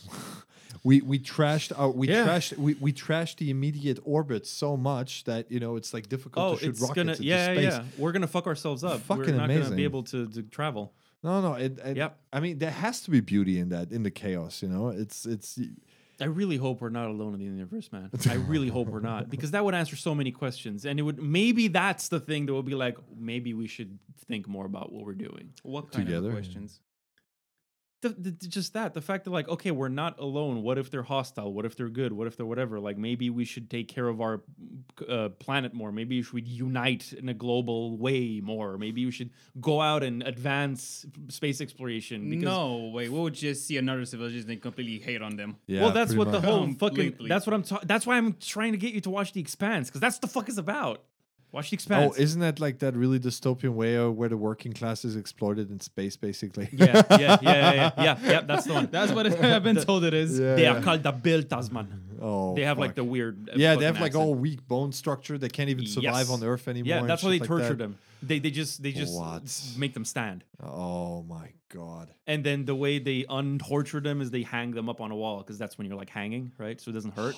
but then making them stand is like crushing their bones. I I don't watch series anymore since Game of Thrones. I thought, okay, if- It really if- disappointed you that bad. Oh man, It was shit. Uh, it was shit. It was As really good to begin with. The first few seasons, like wow, but the first season, the second Yeah. season already. When I rewatched it, I was like, "Oh wow, that's that's that's a You lot of shock rewatched effect." it? No, no. Well, before the la- before the last season started, Oh, I you tried to rewatch it, but it's like, Yeah. uh, it's boring. Okay, it's stupid. yeah, but uh, yeah. th- see that that was another like indication that you know people who have stuff, you know, just get away with doing shit things. You know, Yeah. you know, uh, once you're at the top, you know, you, you can get away with so much stuff. And I just don't understand because if I had like that power, and I'm, I'm I'm totally open about this, I'm jealous that I don't have this power because I would really like to have a shot at seeing if it's really as difficult as these guys make it out to be. Because how hard can it be to have that power and just sit together with the other people who have power Uh-huh. and say, okay, look, um, we have this problem. These people have no access to education. They have addiction issues. They have mental health problems.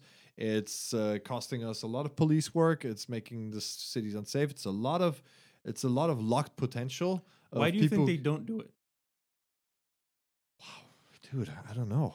Because I've been wondering that as well. Like, why don't they just fucking Okay, do so it? They could. They have all the is going to tell you ego, but it's just such an. What? inks- Eckhart Tolle would say, of course, it's ego, which is probably true, but it's such an unsatisfactory answer. My default answer would be more in tune with conspiracy theories, with like, well, we want to keep the most of the world dumb. Yeah, is that a It's conspiracy not- theory though? I don't know. It's not a satisfying answer for me either, but that's Yeah. like what my mind goes to first. No, like, well, because they like probably when he's sitting at his dumb. desk, when like the people are like sitting at the desk and saying, "Hey, should we do this thing?" Uh, uh, uh, I'm trying to like you know just some uh, natural um, some pollution catastrophes, you know, that they're trying to keep under lockdown instead of being all like the Russians with Chernobyl. First, they were saying like there was nothing happening, right? Holy shit! Not good, not Yeah, great. yeah, yeah, not exactly. bad, not great. Uh, I think one of the most important things I learned in uh, in uh, in therapy, and which is one of the hardest to integrate, is taking responsibility or making things your responsibility. Not in a way I did, like you know, that fucked me up with my family shit by taking over like responsibility that is totally not mine. But if you take responsibility for things going somewhat well, and I think that's something that people admire about Germany because we're like on that, right? There's like this thing has to work and it's your fucking responsibility. And yeah. somehow, for some reason, instead of other countries, people take over that responsibility and work really hard. Like we have a lot of people who find really creative solutions to, you know, keep shit running. It's really fucking amazing. And uh, uh, that sense of responsibility doesn't seem to extend to certain people. I don't know. That's such a hard question, really. That reminds me of uh, you can only give a dumb answer to that. what you said just now reminded me about, again of Asimov because I was in London when I was reading it, and the first two books of the Foundation uh, talk about this main guy who invented psychohistory, right? Yeah. Um, and it also talks about the decline of society because that's what he pred- spoilers. That's what he predicts with psychohistory. That you know, if you, I predicted these things roughly. Right. If you follow them. You'll have whatever a thousand years of bad shit happening. If you don't, it'll be like ten thousand years. So you might want to do it. But the way he comes to that in the first two books is he's traveling around like the capital planet or whatever of the galactic empire. And it was so cool because i was living in london and i don't know one of the shocking things in london to me was the fact that like everyone fucking like what's one thing you know about the uk rain right? Yeah. it's fucking it rains. You'd be shocked how unprepared they are in the metro stations for rain. Like once it's like a little bit heavier rain they're all fucking flooded they're all shit. I was shocked. So I was reading this book who talks about like the decline of society, how they go to like in the core of the capital planet and they discover like, oh shit, like all these beautiful domes that we have on the surface. Well, surface, they're all domed up, right? This Right. planet's barren. But like all the domes that we have like function, they're like a bazillion blue collar equivalent workers underground working the pipes and like oh, pumping up shit. heat from the core of the planet and shit. And they're like, who the fuck? Like, I was reading that and I'm like, I wouldn't fucking know what that means. And I'm looking around me at the infrastructure in London and shit. Like, there are smarter people than me doing this, but like, what if a catastrophe happens? What if they die? What if, like, I grew up in an environment where like you need to be a lawyer or a programmer or a doctor. Like no one is encouraging you to go and work on the fucking pipes in the heat core of the earth, right? Right, like right. who the fuck is managing that? And you start noticing these like the decline and like this sort of usage of time of, of everything around you. Like, Yeah. who's who's taking care of me, man? Like, I don't what am I doing? What is- if the shit collapses around me? The thing you don't even need to take huge amounts of measures to make people like, you know, enjoy hard work. Really, Mm. like you know, we roofers, you know, when we were on uh, construction sites where they would just put uh, uh, a case of water because you know we worked like at 40 degrees in the sun. You Yeah. know, like they don't give a shit. You know, you still have to work on the roof, or at minus 10 in the winter. You know. Uh, and and those who just prepared some drinks for us and stuff, it's such a small gesture, but it makes you just enjoy your work more because you're recognized and it makes you work harder and better too because you're like oh they're i don't know it's just we humans we function that way Yeah. so i don't know why they just there's just no kindness and i just don't know because i see on my travels on the travels i have so far i've seen so much kindness for people so much I get that from It's- everyone who travels a lot. it's fucking You read the news that insane. people kill each other and shit, but then every person I've met who travels a lot, they're like, no, people are kind, people are good. We had that with Neo Geo. We Yeah. had that with Kienka from Africa, and he's like, yeah, man, and the, all the stuff I was saying, like they're happier, quote unquote, and Yeah. whatever. Like everyone says the same thing. I mean, okay, if you go like with a terrible vibe on the road, you know, like different. Well, it's up to you experiences as, may vary, as- as absolutely. well, right? But You like, attract the energy that you. Of- pretty much. But like, out. it's really amazing just how much out of the way people who are total fucking strangers will go for you, and uh, like, uh, sometimes it straight up makes you feel bad. Like, holy shit! I was driving in the. Uh, we were off roading with some Germans uh, in the Churkash uh, mountains, and we come out and we come to this lake and we want to go swim, and there's this guy who's like, "Hey, you guys want to come for lunch?" Like, well, why? Uh, lunch started at two thirty. Do you know when we finished lunch? One a.m. nice. That's Holy shit. line. Very nice. dude and they just like dished out the food and you come it's like you know but you know it's i mean i, I hope they enjoy it too because you know you share stories you know i speak a little my few words of romanian and you know just what you've seen on the road and you know it's uh i mean it's not it's not just that they're just giving you you know it's a give and take because you know obviously i hope at least they enjoy the stories that you tell them from the Yeah. road and everything and some of them also gain inspiration for doing it themselves so that's really cool um but yeah people are overwhelmingly kind. I, I mean, okay, oof, depends. If I was a woman, uh, if I had different skin color, if I had like a different religion or anything, yeah, you know, it's yeah. already experience different would be very different. exactly. So yeah, experiences may vary depending on. And dude, like fuck, I'm two meters tall almost. You know. Uh, No one's gonna people, mess with you. People are nice to me. Like I just have to not kill people, and they like me. You know, basically, like oh, okay, he's big, but he's like okay, he's not like you know, he's not gonna do I'm- things to me. Also wondering, would you argue that it's kind of easier to help somebody you don't know than people near you that you almost don't know? What do you mean? Like it's, it feels like it's easier to help a stranger because you help him, you get the gratification, and then he's gone. But then if I have somebody that's like a close by- wham bam, thank you, ma'am, good karma thing. exactly kind of a thing because then I, ha- I have I have experiences when I have helped friends in the past and they keep coming back Hmm. and they keep coming back they need more or they need some more money and they need that and they need that But with it, the stranger, it becomes a that. problem and you would not have this problem with a stranger it's like the stranger is self sufficient. I mean, he Exactly. he, he does it. I mean, yeah, it's uh, just that's what goes through people's minds? no not necessarily I think it's Because I've been wondering this as well. Like, why it, it might be would I a- help it might someone? be why it facilitates the whole thing obviously people have to be good in order to help somebody else but you also don't have the all the attachment the problems that can get attached to it you just have this know what you one instance of uh, you have one glimpse of uh, authentic human interaction and then you're yeah. done yeah, right? yeah.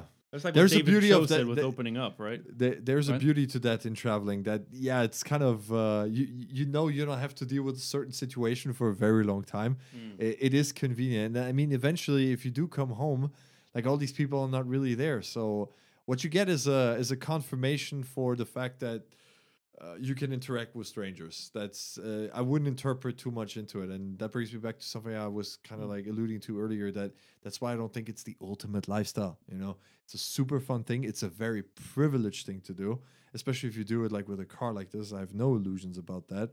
You know, but uh, but basically there are no excuses because you know I've seen people like doing it with a fucking you know they have 50 euros in their pocket. They threw a roll of toilet paper in their ba- in the in the, in their backpack and they just went on the road. You know, you can do it like in literally every mode whatsoever. I'm a little older, so I like a little comfort, a little reliability. I like to have a comfortable place to sleep, sort of, you know, and being able to cook and bring some books. So you know, it's like pure luxury. But uh, Dude, I know this guy from Timisoara who I was supposed to get a. He's a like tattoo artist. I don't Yeah. know what. He, I guess he's a tattooer. I guess that's his main thing. Um, and I was supposed to get a tattoo with him, but I I, I took too long to decide what I wanted to get. Mm. And the moment I was like, dude, I know why I want to get tattoo. Let's meet up. And he's like, oh, I've already, I've already moved out. he's he's tr- right now he's traveling for he's been traveling for like the whole all summer or like at least a month or two maybe three months he's been traveling with his girlfriend just hitchhiking backpacking with like i don't know what not a lot i guess right. going from rave to rave they're like Oh. raver like dreadlock tattooed people Ah, okay, cool. young they're young i think they Yeah. just finished university or something Yeah. um just just hitchhiking throughout europe going from rave to rave and eventually he's going to go to barcelona and settle there Nice. that's his plan that's The- like that's so fucking cool yeah. like the what was I doing extreme- when I was 23? the the other extreme are uh, backpackers. I don't know if you've ever heard of these. Extreme backpackers. No, no. The, other extreme of the that. other Oh, extreme. right. The one extreme of this uh, because there are people who literally exploit that kindness. They're like people who like take off with uh, who just beg in South Korea or like you know at airports and stuff. Like, hey, support our world trip and shit like that. You know. All right. I'm like, dude, you're going to countries where literally the minimum wage is like a fucking fraction of your country. And you don't even and, and, and you you Yeah. shamelessly exploit the hospitality of these people. You know, it's like Mm. that's something that doesn't sit well with me. Like if you travel, like holy shit, like at least like you know figure out a way to support Plan. yourself, Yeah. plan a little bit or whatever. But uh, I mean, I, I guess they get through with it too, and they have amazing experiences. It's just that for me, that wouldn't work. That's kind of uh, not, Yeah, don't fair. exploit don't don't exploit the hospitality. There's so much of it, and but I don't know why that doesn't translate to the to the to the to the to the big rooms. You know, it's I, I really don't know. Uh, to the big rooms where the big bosses are doing their decisions, like in politics Oh. and economy. Different Alright. people. Complete, different they have to be. They have to. It's just completely. And I mean, based on my experience in boarding school, I can just tell you, like, yeah, those people are breeding fucking insane kids, you know, and just you know, it's just that's the only way how they can get self worth, you know, being very successful, making a lot of money and uh, and stuff. And uh, it's it's unfortunate because there's some really good kids there who could probably direct those resources and possibilities at really constructive things. But I guess we still it's like therapy until the world like gets a better place, it has to hit like rock fucking bottom, you know. Yeah. Like maybe this maybe we have to turn the earth into a barren place before we can make it Reconstruct it? flourish. Go to again. Mad Max to come back. kind of, yeah, yeah, yeah, of Eden. yeah, yeah. That would be wow. That would be kind of crazy though. Well, that- talked- that's exactly what has to happen. Like, think of any idea you have that will make the world a better place. That's arguably a good idea to make the world a better place. If you take drastic action in that direction, system will collapse. Everything will be chaos. But out of that chaos, something good will come in. Like, for instance, when you said that Europe just stopped making trades with China, I mean, everything will fall on its head. But maybe something good will arise out of it. There would be chaos, but people hate that. Yeah. but the thing is, after you've been like there will be some suffering. that's the, uh, uh, that's why that's why perhaps a process like uh, like having had mental health problems to deal with is kind of conducive because you're like yeah chaos is, has been kind of the norm and you're kind of like Yeah. conditioned to it and when your worst enemy is on the outside and you came over that like what little is happening on the outside unless they're like you know SS guards you know looking for people to torture you know is not really is not really that much of a big deal you know and uh, when people pull together, like maybe that's like the biggest lesson they could learn. You can disagree with someone and still love them. Oh yeah. Indeed. you are not the first person on the podcast to, to preach that. oh yeah, but it's it, it can't be preached enough, you know. It's, Yeah, uh, true, it's true, it's true. it's literally as old as humanity. Like every person that has anything to say about happiness will t- will say that. You know, all these fucking people, and it always comes back to the same thing. You know, it's like like probably I could totally have a friend who believes in lizard people. Like as long as he doesn't, you know, as long well, okay, there's the question, right? How far do you let him go, right? Where Yeah. does the love stop? Like when does he because oh yeah, like when I went to these uh to these uh, addiction meetings, suddenly we had a new guy. Uh, they were online, right? So uh uh there was this new guy. Holy shit. Total fucking asshole. you know, would interrupt people during their shares. Uh, Oh, would no. complain about stuff, you know, would just like being super antagonistic. So, what do you do as a group? Obviously, you're interested in recovery. So, obviously, you want to apply, you know, the loving inclusion, you know, you want to be supportive, you know, because you understand, Mm. obviously, it's not really himself, but he's totally fucked in the head and he needs help, you know. And, uh, but then you realize there's limits to what you can do. And when you realize that one rotten apple pollutes the whole fucking thing, people stay away from meetings, people fall off the wagon, you know, because this fucking guy showed up. What do you do? Oh wow. What do you do? What did you do? Uh, he Yeah, ended I up getting banned. He was first he was muted for a while. We are like, "Hey, dude, you can attend, you can listen, but you know, you you're fucking this shit up. You're insulting everybody. You're bringing just the worst kind of vibes." Me, he sent me like pictures of his self harm and everything. I had to like, Oh, it. God. yeah, it was really bad, dude. And uh, it's like, what do you do? And this is the, always the basic problem because like there's a group of people that functions really well, and eventually it grows to a size where you get the bad apples.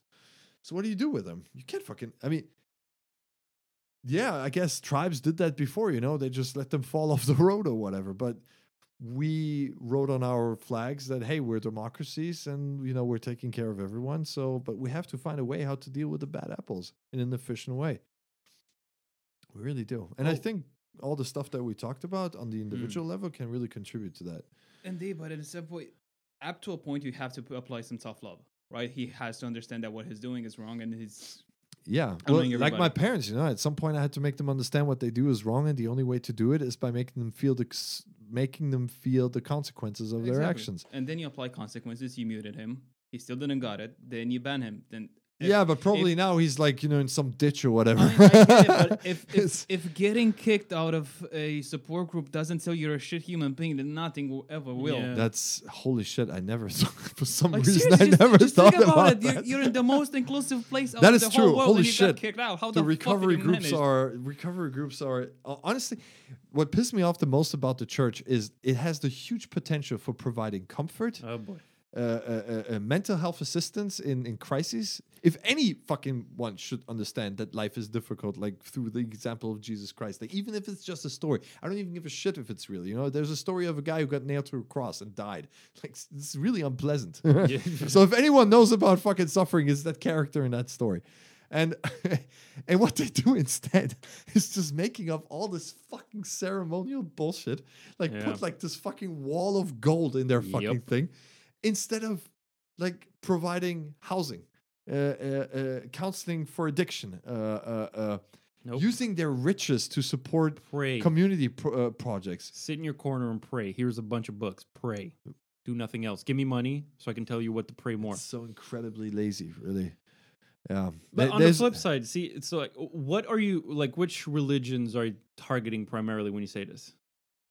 uh, all of them without exception. Well, see, that's the thing because my biological father is a Pentecostal, right, neo Protestant, Yeah, and all the shit that I hear, and I've been a few times for like weddings and whatever.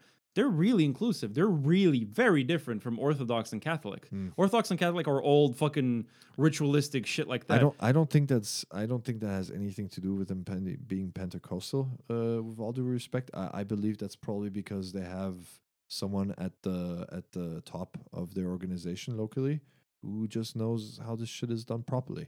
Well, yeah, that's and you thi- can find them anywhere because there's some Orthodox priest in some village who's a Yeah, total well, fucking yeah. badass. of course, Uh, of course, an of course. imam who's a total badass. You can find them anywhere, but they're They're rare. because this shit is hard, you know. Yeah, it's know. so like imagine you come like, oh, I'm 24, you know, I just started theology or whatever like Mm. equivalent it is in whatever uh thingy, and now I'm like considered like some kind of like head thingy in my community. of untried At. Exactly. Right. I, I I have had zero. I have zero experience of life. Yeah. zero. Like I understand now why old people look down on young people because like I'm approaching my 40s, and well, especially also due to what is is like you know. You need trajectory, you know, until you can really know what a person is is about, and you don't have that trajectory. some people have it, but Most don't. in our in our sheltered society, a lot of people don't have it, and uh, um, uh, yeah, and it's like young journalists, you know, it's like, what the fuck are you? You just come out of journalist school and you want to explain to me how this world is run and you know how we should think about all these issues and whatever instead of Yeah. just reporting on them. Yeah, it's uh, uh, and, and then they have all that power, and of course they're like, "Oh shit, I have all these amenities, I have all this nice stuff." There was a fucking cardinal in Yeah. Germany. He built himself a mansion for like, it was supposed to cost like thirty million, but then it exploded to like hundred and twenty million because he had like golden doorknobs and shit. Like, I'm like, what the fuck? Yeah, that's And it was like a big scandal when it came out. But you know, the it was well ahead already, but it was almost finished until it finally came out, you know? And I can imagine that here in Romania there must be a dime of dozen stories like that. Oh yeah. There's Yeah. the big fucking mega church in Bucharest, right? What the fuck is it called? Really? I, I haven't heard about it. Uh, the- Mănăstirea, um, no, uh, Mântuirea Neamului. yeah, that's the one. The what one. the fuck is it called? Biserica Mănăstire. The big one. What's the big one called? I missed Catedrala. something. Catedrala, Oh, Nea- yeah, I think Catedrala it's- Mântuirii it's- it's like a Oh, you have a It's- new church. cathedral? It's this gigantic fucking a bunch of city block equivalent size mega church, o- Right. Orthodox, big golden everything, big. But it's like just fucking build housing, fight hunger. Like, what the fuck are we doing? Well, that would mean that Imposing they, authority. Well, yeah, have you read The Brothers Kara- Karamazov? no, the, the whole Dostoevsky shit's on the list Uh, Right, right, of course. because of because of Peterson. yeah, yeah, he he he he, he made them fashionable again. Yeah, yeah, he promotes it a Yeah. lot. Unfortunately, he went toe to toe with an actual communist expert, and only only reading the manifesto that kind of didn't do him any favors. Yeah. But uh, So but yeah, Dostoevsky, like the fucking Grand Inquisitor story, man. You got to read that. Like, don't don't even read the whole book. Just read that part. That's uh, because it's that's why it's it's a lot. it's it's that brings it, that ties into everything we talked about because if you Jesus in a way that's what the Grand Inquisitor basically said. Jesus is a fucking asshole. He put the responsibility for your salvation and your well-being and your ability to to to to act positive to to yeah to act positively in the world. Uh, he put that responsibility in your hands. He's saying the salvation is there, but you know you have to Work for it. you have to work for it you have to you know that's why that's why giving and stuff all these actions who are against your sense of self your sense of self-preservation that connects you to the whole gigantic size of life because Yeah. it's selfless you know and what you want in the end is dissolve the sense of self not to the point that you can't function as a human being you don't become a zombie as a result you just understand that you are spiritually incredibly valuable but biology hopelessly expandable. And you hmm. don't make a big fuss about it because this is just how life is. So it's this crazy duality thing again. And he's basically saying what we did at the church is taking that cruel responsibility from the individual and saying all you have to do is show up on sunday and give me your money basically That's good. oh god i hope there's no one like literature guy listening to this like telling me oh god no this is all wrong but that's basically what i got out of it you know Yeah, fair and enough. uh, uh and I gotta say, you know, like holy shit, that's that's that's kind of genius, because like for the first three hundred years of Christianity, they were the persecuted guys. Yeah. While they were under pressure, they worked perfectly. Strong communities, people who held themselves to a standard, who really held those teachings high, who fucking got themselves eaten by lions because they believed this shit. I'm like, whoa, respect. Yeah. I'm not sure if I could do that. Holy No. shit. No. it's like lying. Oh no, it's Jesus guy. Fuck that guy. They're gonna lie through your teeth like fuck that shit. Jupiter. Praise Ra. Bitches, exactly. And and yeah, but they held out. And then some fucking guy comes along, wants to win a battle, thinks he sees a cross, paints it on the shields, wins a battle, makes it state religion, and it just all goes downhill from there. A couple Yeah. of hundred They invent a thing like hell. You know, they're Yeah. like writings from this time. We're like, well, the notion of hell is obviously wrong, but God, it's useful. you can just keep people in line so easily with that shit, you know.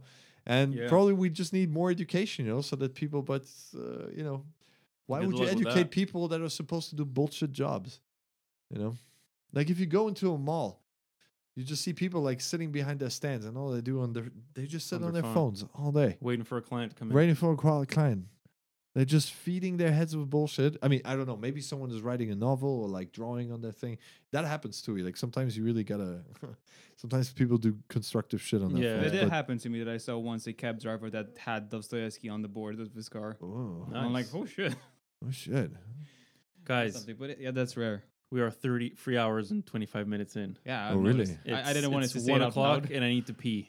You need to pee. Is this Well, a good time to stop the episode? I, I think it's a good time to stop. There. I, I think, we think this covered is- I everything. think yeah, God, I hope. I don't know how long our episode with Neo Geo is, which is our longest. It's three hours something, but I think the speed. It wasn't three hours and a half. It was No. something like either six or sixteen. Uh, Something that I'll quickly check, but uh, it's Well, I mean, I didn't set out to like make it the longest, but I really No. enjoyed talking to you I guys. did. That was fun. Some of some of what y'all Um, did. One of you did said we were gonna go past three hours, or you said that you're able to do it. Yeah, I just said I'm I able you- to do you- it. I didn't you say we were to it. going to do it. But I was all right. actually When you thinking, told me hopefully you not, want- because I have to sleep and because I have this huge hike Yes. tomorrow. what fucking Well. episode was it? no, it's fine. I'm too excited for the hike, anyways. I, I, I don't, uh, I don't. You're gonna love uh, it. So our Yeah. episode of Neo Geo was oh, it was two hours and forty seven minutes because we had to cut a bunch of bits, Oh, the whole intro bit from it. All right. So this is yep, you win. yay. to get a cookie.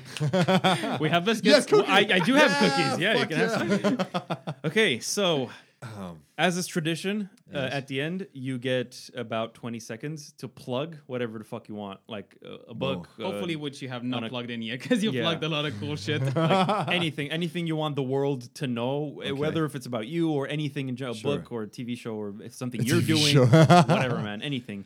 So you Uh, go. 20 well, I guess uh, now. what would be awesome. Uh, I have an Instagram where I post uh, my photos and some writings, which is da.wasserman, which is W A double S E R M A we'll link it. We'll link it.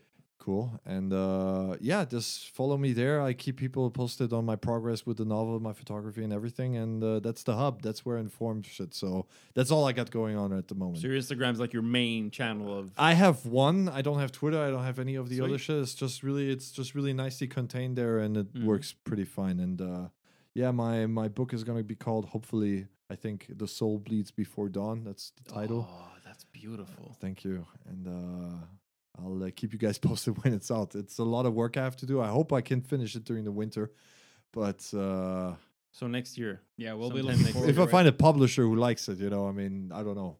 But uh, comes hopefully. Romania, I'm sure you'll find one here. Yeah, a friend said he's just gonna re- uh, translate into Romanian and then just publish it here. So who knows? Yeah, maybe it'll come out in Romanian before it comes out in English. so yeah, Sweet. yeah. Thank you very much. Thank you. Thank you, David, for being here.